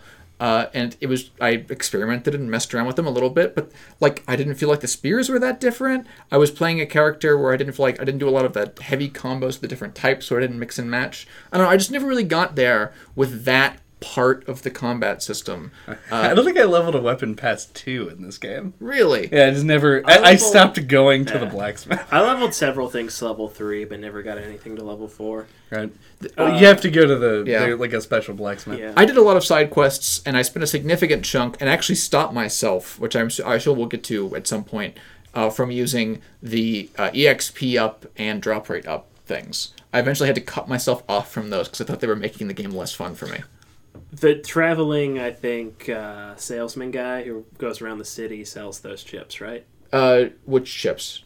The ones that give you the XP up and the. I just found them at first. Oh, I think Someone sells them eventually. Yeah, Yeah. buying a chip in this game is bad normally. Yeah. Uh, if you're a nerd who's trying to play it like an RPG and like just optimizing for the stuff that you do, Uh, you saw my chip set. It was the same things at the highest values I could find. Right. I did buy a few chips, but not that many. I did like that, but by the way, while we're since I imagine we're not going to get too much depth out of this discussion, the chipset system is something I like. I was actually going to mention that because you brought it up as a negative thing right now immediately, where you were like, "Unless you're some fucking dork who likes to min max your bullshit." No, no, no, no. That- I was I was being self-deprecating there. The, the point, because that's I actually really really do like the because the game doesn't require it at all. You again it has an automatic chipset button, and you get tons of chips, and the game can decide all of the numbers for you. Mm-hmm. But I really like the system of you the, the because oh god, I don't. It's hard for me to create a, gener- a generic summary of the chip system because there's so many knobs in it.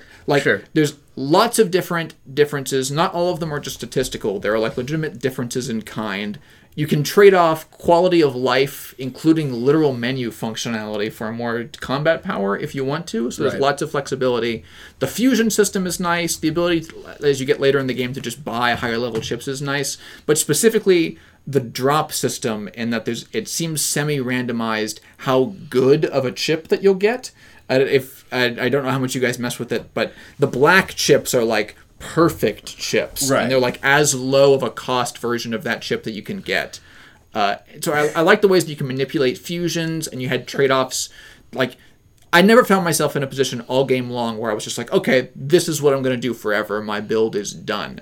Because what your build is, is depending on what resources you random rolled. Right. So there's always a chance that you could just like find a strictly better version of whatever you have, which frees up slots in your 128 chipset sets.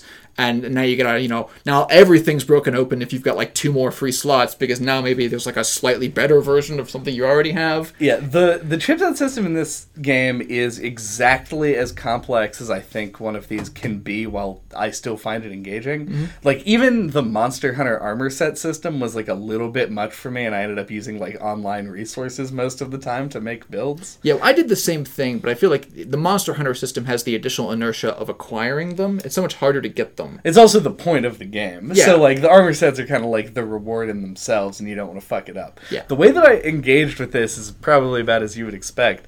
Um, I didn't. I bought like a chip from the guy because I was just. I, I shot the the guy running around on the uh, Emil, yeah. Emil. Yeah. Yeah. Um, and wanted to see what the fuck he was. Saw that it was a shop where I bought upgrades and stuff. Bought something just to like satisfy my like I've done this and then left and never bought any other chips. I may have bought one from Devola and Popola just for shits and giggles. Yeah. But most of the time I ran with the exact same chips for uh several hours. Then I would stop doing something, save and go like, "Oh, I wonder what chips I picked up." And then rearrange my chipset based on that. I was never paying attention to my drops because I never used items, uh, except for well, I stopped even using recoveries after I ended up with the the chipset that I finished the first playthrough with, which was like deadly heal and uh, a, a attack heal, whatever the fuck that's called. Yeah. Uh, which basically made me completely invulnerable to all damage. Yep. Um, eventually found like an auto heal, so I didn't even have to spend resources outside of combat. Yeah. And then I never pressed the down button on the D-pad again. Uh, it was just like a very sort of uh, streamlined setup, but uh, yeah, I feel like there's a lot of potential there for cool shit that I just ended up not engaging with because I found the thing that made the game too easy. Agreed, and, that is something that I'm completely behind. That specifically, I think the largest problem is the is the you heal yourself through damage chip. That one, I feel like the, the the band in which that can be engaging, in which it's not so such a tiny amount of healing that it's irrelevant, but also not s- a, not like a high enough percentage that you just kind of auto heal your HP bar almost immediately before you take damage again. This is ha- very narrow. This is what we talked about in the Severed episode with their version of the exact same thing. Yeah. Um, did you uh, use that chip? uh, and by the I as it's like the, as it was becoming a theme when we talking about the mechanics of this game Mm-hmm. uh, until the last level of the game when I was worried about like okay now things might be stepping up I'm gonna try and bring my A game here Yeah. I Your intentionally A2 game. in my A2 game I intentionally tried to not use it because I knew even conceptually before I'd ever used the ship like this will ruin this game it, there's not going to be any point of tension uh, although it, that's like the third level of me not having to try and engage with this game's healing mechanics to make the combat fun uh, that my biggest gripe by far, especially in the early game, being this game so desperately needs like a Kingdom Hearts style you're in battle mode menu control that prevents you from entering the pause screen. The game could do it trivially easy because it doesn't let you pause when you're jumping and doing like lots of other contextual actions. Yeah. But at any time, if you're just like on the ground, not doing anything, in the middle of whatever fight, you can pause and heal yourself up to full, and you have, and you always have 500 healing things. And Yeah. there's a chip you can get Well- that makes you auto heal yourself. And You don't have to pause the game to heal in battle. I know, but it's just worse. It's just worse it? to use the contextual menu. oh, Yeah. I, I didn't think so, but I mean, it, it takes. think of it like you imagine if in Kingdom Hearts, because Yes. it's very similar to that menu system. If instead of actually having all the hard boss fights in that game, to scroll down off of your attack button and go to items and then heal yourself, Mm-hmm. imagine if instead you could hit pause and then do that same thing, where no one moves, you don't have to move your character, nothing's but attacking that you. feels bad. I know it feels terrible, but it's easily better. Like it's just strictly. He means better. like in the boring statistical way, Ah, it is okay. bad. Right, right, and that's why I just had to not do it. Right. and I'm saying like Kingdom Hearts, this game should have a status where like like you're in combat mode now, and it could have been cool and thematic to the Android stuff that wouldn't have allowed That you to access. you out of the menu. yeah, so you had to use the item system that this game already has in- on the mm-hmm. menu. Conversely, I also don't think that I wanted to engage with the combat anywhere near as much uh, nearing the end of the game because I was being so like drawn along by the game's narrative Mm-hmm. that I just I wanted combat to just be over as fast as possible so I could continue like progressing. Yeah. Um, but yeah, the the reason I even asked if you use the offensive heal chips is because they trivialize anything that A2 does. Because you can just in like oh combat enter berserk mode and you'll heal off all the damage that you take from using it. Yeah. and just like slaughter everything instantaneously. I, I think this game has versions of healing mechanic chips that work well. I really like the auto heal chips mm-hmm. as a as a way to force diversity in, in play, where you have to like if, if things are going bad, you and you have to try and heal yourself. You have to make the active decision to like disengage from combat, and it doesn't feel so bad because you have all the ranged abilities and stuff. Right. And most characters have some way to try and like reach out and touch you at that range with the orbs and stuff. Uh, side note. I've missed just fucking big old orbs in 3D action games that you try and go through and not, not get hit by. I miss projectiles in games generally. Uh, like slow projectiles, you Yeah, mean, not yeah, like long gun. Well, that's the thing. Uh, guns in video games nowadays are hit typically hit scan. Yeah. so you don't have time to dodge. Yeah. Dodging is engaging and fun. Being shot from somebody you can't see because they pointed a gun nearby you is less fun. It's more fun in a multiplayer game because there's engagement there, and no, like no one has a hit scan weapon that kills you in one hit unless they're really good. Mm-hmm. But yeah, like I enjoyed playing Doom in the '90s because the in, the fun part was to look at the enemy and then they shoot a thing at you and then you go whoa and you run out of the way of the projectile. Yeah. So yeah, the orbs are great in this game. I think. I, li- I like the, the mix of orbs you can and cannot destroy. Uh, because it, it strikes the right balance between, especially since they're almost always mixed, Yeah. between like agency over creating your own escape routes, uh, and also like forcing you to escape and not just random fire always. You should play Furi, by the way. I know I should play Furi. Yeah, it's really good. I feel like- it does this well as well. yeah, I'll, I will 100% get to there. Uh, but yeah, I, I loved that mis- that section of the bullet hell mechanics, uh, and uh, I liked certain elements of the heal chips. The chips that I thought were the most important differences in kind to how you actually experience the game, at least that I found, uh, other than really basic stuff that I think all of us use, like the continuous combo chip that you just buy that never seems to drop any different versions of it. I've never used it. Oh, there's a chip that you can use so that you can dodge and still maintain combos. Yeah. Uh, there's uh, lots of quality of life chips that are good, like auto picking up items and stuff. But by far the most important uh, are the different time slowing chips, the overclock chips, and uh, I forget the name of the other one. But there's one there's one chip that auto slows time whenever you're near bullets. Yeah, Uh, I hate those you hate them. Why do you hate them? because it slows time. But you don't. You aren't also slowed. I think you're also slowed in the bullet one, but you're not also slowed in overclock. Oh, I never used overclock because I thought it was going to be like the bullet. one. I, I thought the same thing. I like the bullet one because, uh, although I understand because of the healing mechanics of this game, getting hit by a board isn't that big of a deal. Uh, I liked like I liked the intentional and I like the intentionality of it. I like slowing it down so that it wasn't like a fighting game trying to automatically get through the bullets on instinct, and instead like making intentional choices to weave through these big webs of fuck you. Yeah. Like that felt really fun to me. Uh, but but yeah, overclock is fun because it's the time slow mechanic without slowing you down. And I, I thought the same thing as you for a long time, and then just tried one because I got like a a six level diamond one that dropped or something, and was like, let's see how good this is, and it was really entertaining. If you recall, someone here said at the beginning of the Super Hot episode, like, did you just try and play this game in real time? That is basically how I feel about games generally. so uh, yeah, I didn't even think about anything that said slow on it. I, I looked at the things that said fast, quicker, Yeah, and hasten. I was stunned that you didn't have a move speed chip when I looked at your setup. I have a second uh, chipset that is just literally all move speed, and the OS chip, like the health bar or whatever. Yeah. And then everything else is just move speed up because that I used if I was just going somewhere. okay, good. That makes more sense. So I didn't engage with the chip system like at all. Mm-hmm. I just used the auto sets.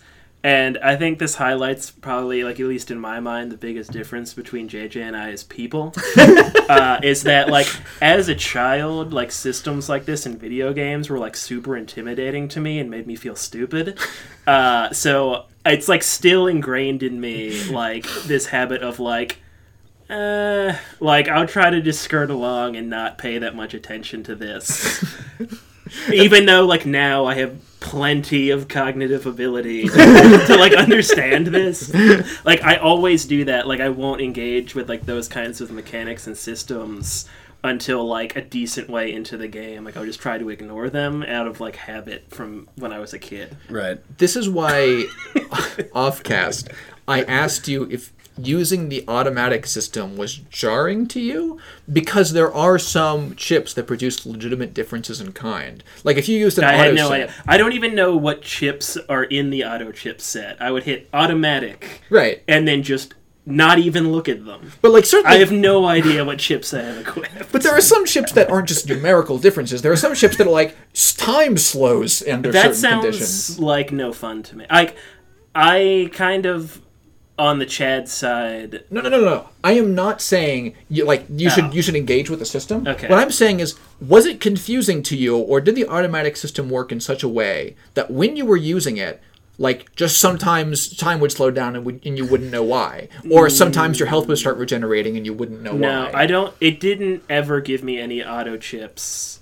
I know I had some. Right. Uh, it didn't ever equip the auto healing chips or time slowing chips. That actually makes sense to me from a design perspective because if you have somebody who's going to use the automatic chipset just as a way to like optimize their normal play of the game, they probably wouldn't want to like throw in mechanics and be Right. like, "Ah, here you go."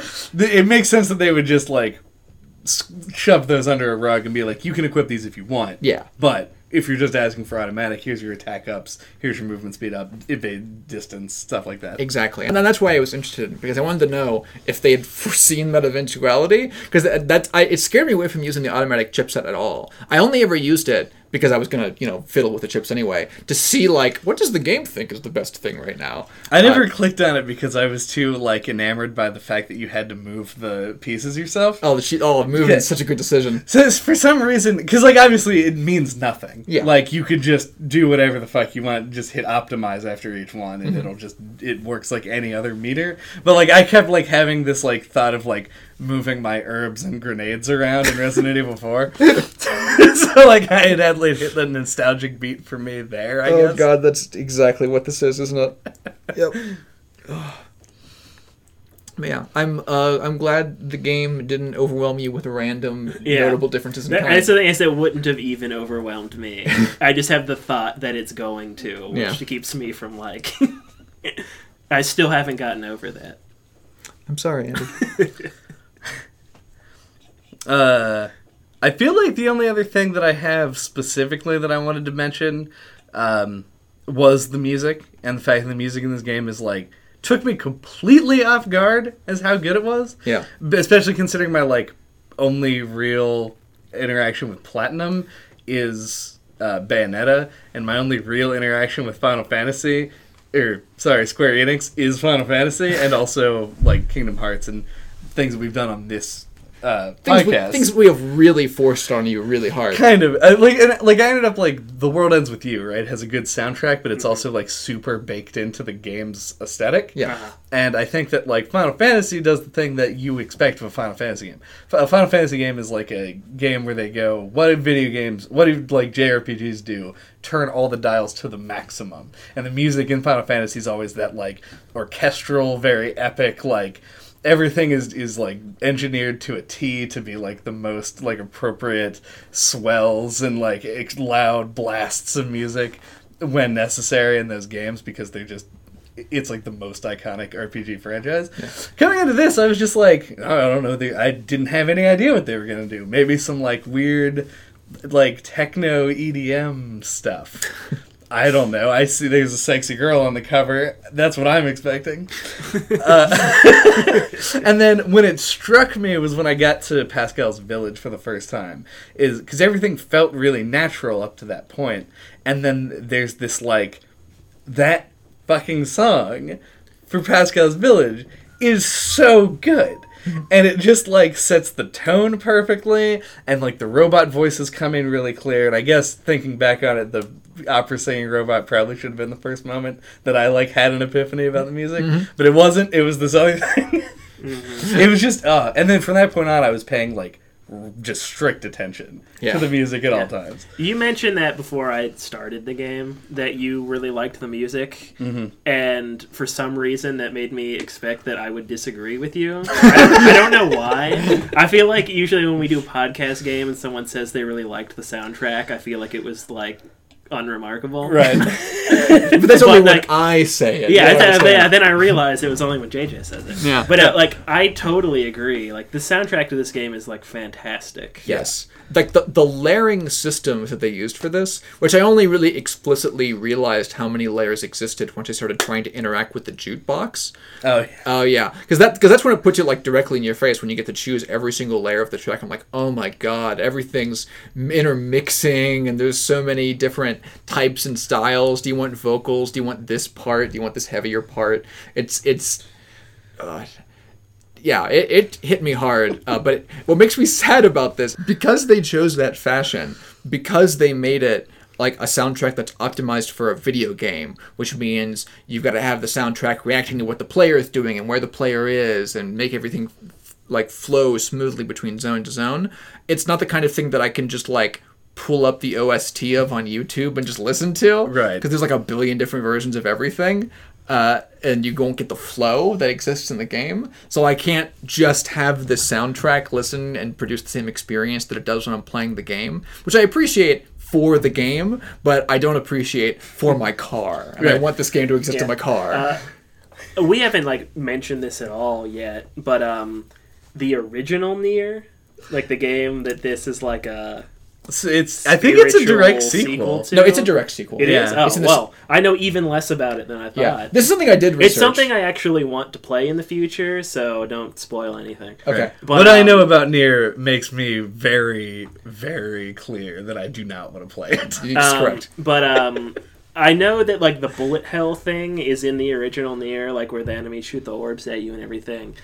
Um, but I've also heard people say that it's got a great soundtrack, and I wonder if it's anything like this game's soundtrack. Curious as well. Yeah, That's, uh, it it makes sense to me also why you would di- like assume that you might disagree with me because like if you were talking to like JJ and be like JJ, what's your favorite video game soundtrack? Me? Yeah, Undertale.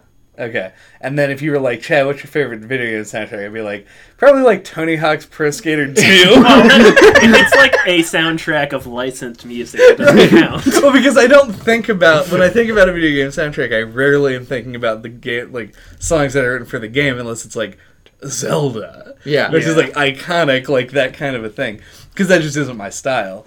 Um, but this game like stood out to me in a way that was like massive. Yeah. Like I was just like, whoa. Uh, the copied city. Did you love that part of the game? We were wondering if this was going to fall under your my I'm my JJ just and I yeah loved the intended grave side of you. my my justification for thinking you wouldn't like it is complete bullshit. So I'm excited to hear your whether you like it or not.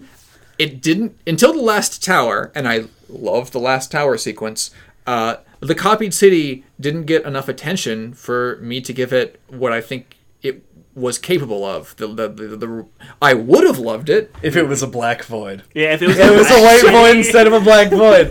Of course. Sorry, that It's was like, my when, guess. when, when I first came across it, like you just like go down that elevator and the doors open and Mm-hmm. it's just like this white city, and I was like, "Oh, uh, JJ's gonna love this." yeah yeah and I was very very excited. And then you walk down a hallway and fight one boss and never come back. Right. And I'm like, oh man, that's wasted.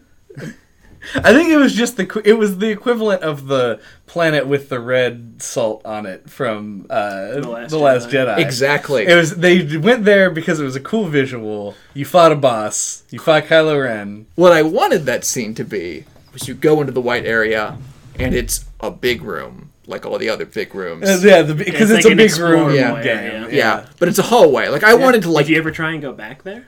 no. Hmm. Maybe there's more.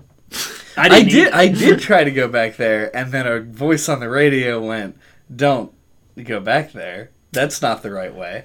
Oh yeah. I probably could have gone back there if I chose, but I chose to turn around and follow what the pod told me to do. Yeah. Because I wanted to fucking find 9S or whatever it was. No, no, you did. That's the, where I went to get 9S. Never mind, I didn't go back.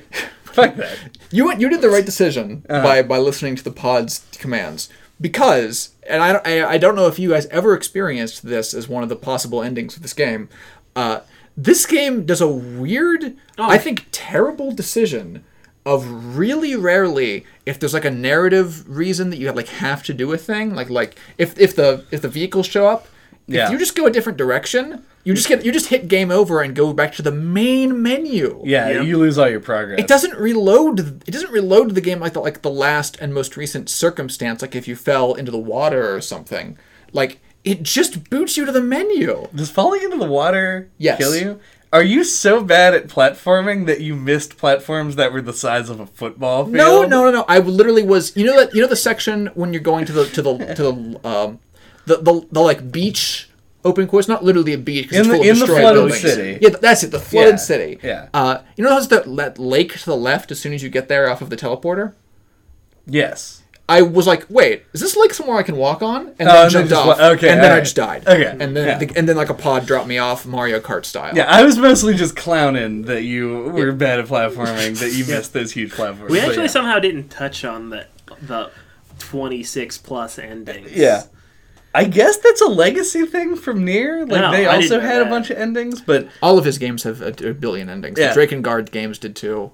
But this is such a weird implementation of it because you Yeah. do just get booted back to the the main menu. Yeah. What I was wondering what you guys thought of it because initially I thought it was like cool, like a cool idea, Mm-hmm. but then so many of them seem to just be like have no substance to them at all Yeah. that it really like cheapened it for me. It's like uh, if sixty to seventy percent of the Chrono Trigger endings were the one where like Chron like what is what is, is his name fucking Chrono? I don't even know. Yeah, his Yeah, name Chrono. is yeah, Chrono. yeah, where that guy talks. Do you remember that one where like all the characters get reviewed? There's like one joke ending in Chrono Yeah. Trigger.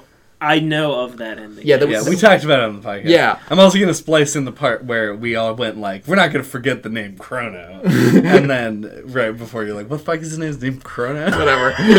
But yeah, it's like if sev- it's like this game is like if seventy percent of the endings were joke endings. Yeah. uh, in, in Like, that, the vein of that ending. I in got Chrono three of them just like completely on accident, and it was just like super annoying to have to like jump back into the game. Yeah, Yeah. Because particularly because you got the one where you walk off the crane as 9S. Oh, and yeah. then have to do the robot thing again. Yeah, like the beginning of 9S's playthrough, um, after you do the robot oil thing, uh, he's like, okay, like time to go, like meet up with 2B or whatever, and like uh, the flight unit is like off to the side. Uh, and that's what you're supposed to go to, but I didn't see it, and like there's just like a path in front of you that goes off to the left. So I like go forward and go to the left, and there's like a terminal, and it's like activate terminal. I was like, okay. Like thinking I'm doing what I'm supposed to be doing. Yeah, there's literally a And, like- button there that and then it like, and then, like lowers the Yeah. crane, and then he just like runs down it, and it's like, and uh, 9S was just like, fuck battle, I'm just gonna leave. I was like, that's what I was doing? Like, I didn't know. Yeah, I wanted to fight. yeah, like the ending's called like something like Not a fighter, I think yeah, is what it's like, called. yeah. Uh, It's like okay, Which briefly, just as like a point of uh, uh, uh, of explanation for my like aesthetic, like how much I love this game aesthetically, that during that robot section, um, I love doing things that are like painfully awkward and slow if it is rare and for comedy. And that was a perfect example of it. Where like you go to like grab the bucket and like you're as the player go, sitting there going oh this guy moves real slow i hope i don't have to use him for very long and like you get the bucket you fill it up and then you start walking and you trip Yeah. and you drop it and it has That to only, go all the way yeah, back that only happens if you don't try to walk around the pipe. that little pipe on the ground But who would? Like, you, I did. You just walk- and he was 100% immersed uh, I actually didn't think I'd be. I didn't think I would trip. I just thought I wouldn't be able to walk over it, so I just Right. walked around. well, that's the thing. Part of the trick to that section is that when you when you first you can just walk through the pipe just like it's normal. oh, who I cares level I geometry. jumped over it because he had a fun jump. Which is the other third layer of this, which is if you jump, you just drop the bucket. Yeah, Right, I yeah, also yeah. assumed that that would happen. yeah. it's so and like that I moment saw was through their just- tricks. and like that was hysterically funny. Getting that ending and then having to do it again That would be- have immediately made it less funny. Yeah. It sucked uh, to do it twice. Yep. Yeah. But um, another thing I wanted to just bring up, just a random thought, nothing substantial, was uh, it is it officially a trope now? The return to the tutorial area for some cool nugget of content.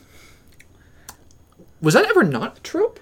I feel like I don't ever remember it being a thing until like recent years. Like, can you name like a like a PS2 era game that does that or something like that? You know, like a non-current. Well, you know for many reasons why I'm the worst person to ask about Yeah. that. Because why would I remember things about video games? I'm gonna have like I feel a like it's something I deep, want hard to think into. about this Yeah. because I, I do agree that it feels like it happens more often in recent times, but it's also possible that I've just finished more games now than I did before. uh, because like as like a a trope, I think I like it a lot. Yeah. But I feel like it might totally lose its punch if it becomes too common. Right. Yeah. But yeah, just random thought I had in this game when I returned to the factory and found what I presume was an old 2B body with the sword. Yeah. From the tutorial. into It was your tutorial body. Yeah, that's what I thought. Yeah, yeah. That uh, that was pretty sweet. it. It was Very pretty sweet. dope. Yeah. Do we have final thoughts? I can go first this time if you'd like. Please do. Okay. Um so yeah, I came into this game expecting to be disappointed, I think, uh, which probably amplified like how much I actually ended up enjoying this game. Uh, but this is one of those rare games that uh, I feel like it's been a while since I've played, where I actually felt like at pretty much all times during the day, I was like, I want to be playing this game until I am done with it. Like it actually drew me in in a way that like very few games do. Like Zelda, when I was in the middle of the like actual push to play through the main quests of the game, probably was the last game that did this for me. Um, and which is a testament to the narrative more so than it is um, the game as a whole because like i said i kind of disengaged with the combat system. Um, but yeah this is I, like i said at the beginning i feel like it's probably platinum's masterpiece and i would be i would be absolutely amazed if they managed to make a game that i liked more than this one For me, this game taught me. Oh, God, what a fucking horrible thing to say. This is a game. this game taught me love No, no, worse than that. Way worse than that. This game taught me why people like anime. Uh, is one of the really got to scrub parts of me after stating that segment on the internet.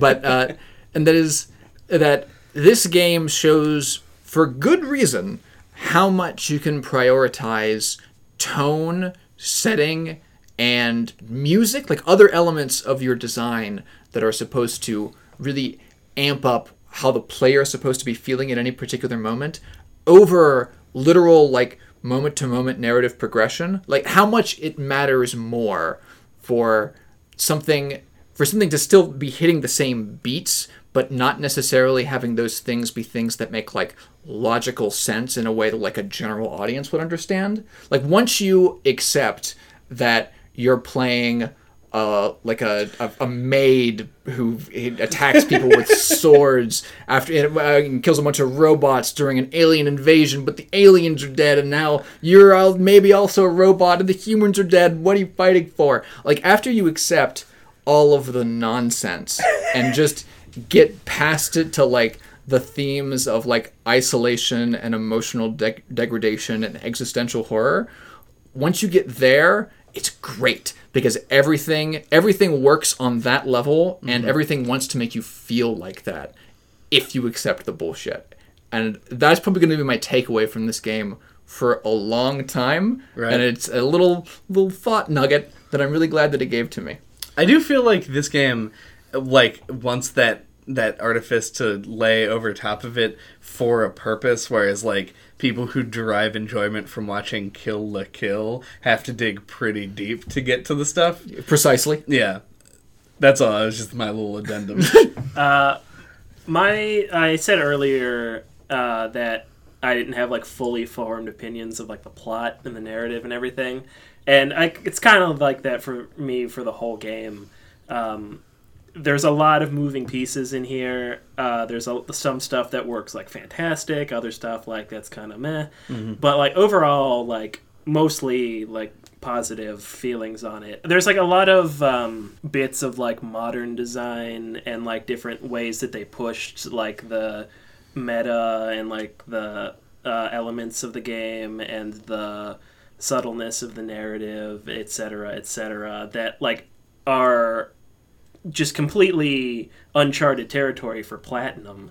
Uh, and like not super common in a game like this and that really stands out. So um yeah overall positive and i think this is a game that's going to stick with me for a while so. Thank you for listening to No Clip this week. what are we talking about next time Next week we're talking about Hellblade: Senua's Sacrifice. do you mean to say next week or do you mean next time I do mean next time. We're not expediting this episode for no reason. uh, until then, you can get a hold of us uh, at our website at noclippodcast.com, or if you're feeling a little spicy, head on over to splattershot.pro. Woo! Over there, you can find old episodes. Uh, you can listen to our one on Bayonetta. That'd be pretty rad. Uh, it's a lot like this episode, except we trashed it a little bit more.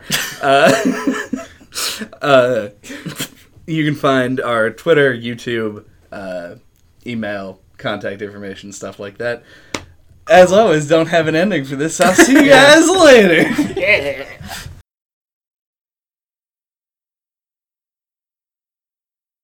Cellblade, Cellblade. Cellblade, Twin Swords, Dark Souls, Bloodborne, From software. software. shadows die twice It's our vocal exercise at the beginning of the podcast. Shit. dark souls dark souls Okay. Dark Souls, Dark Souls, Bloodborne. Bloodborne, From Software, Estes. Alright.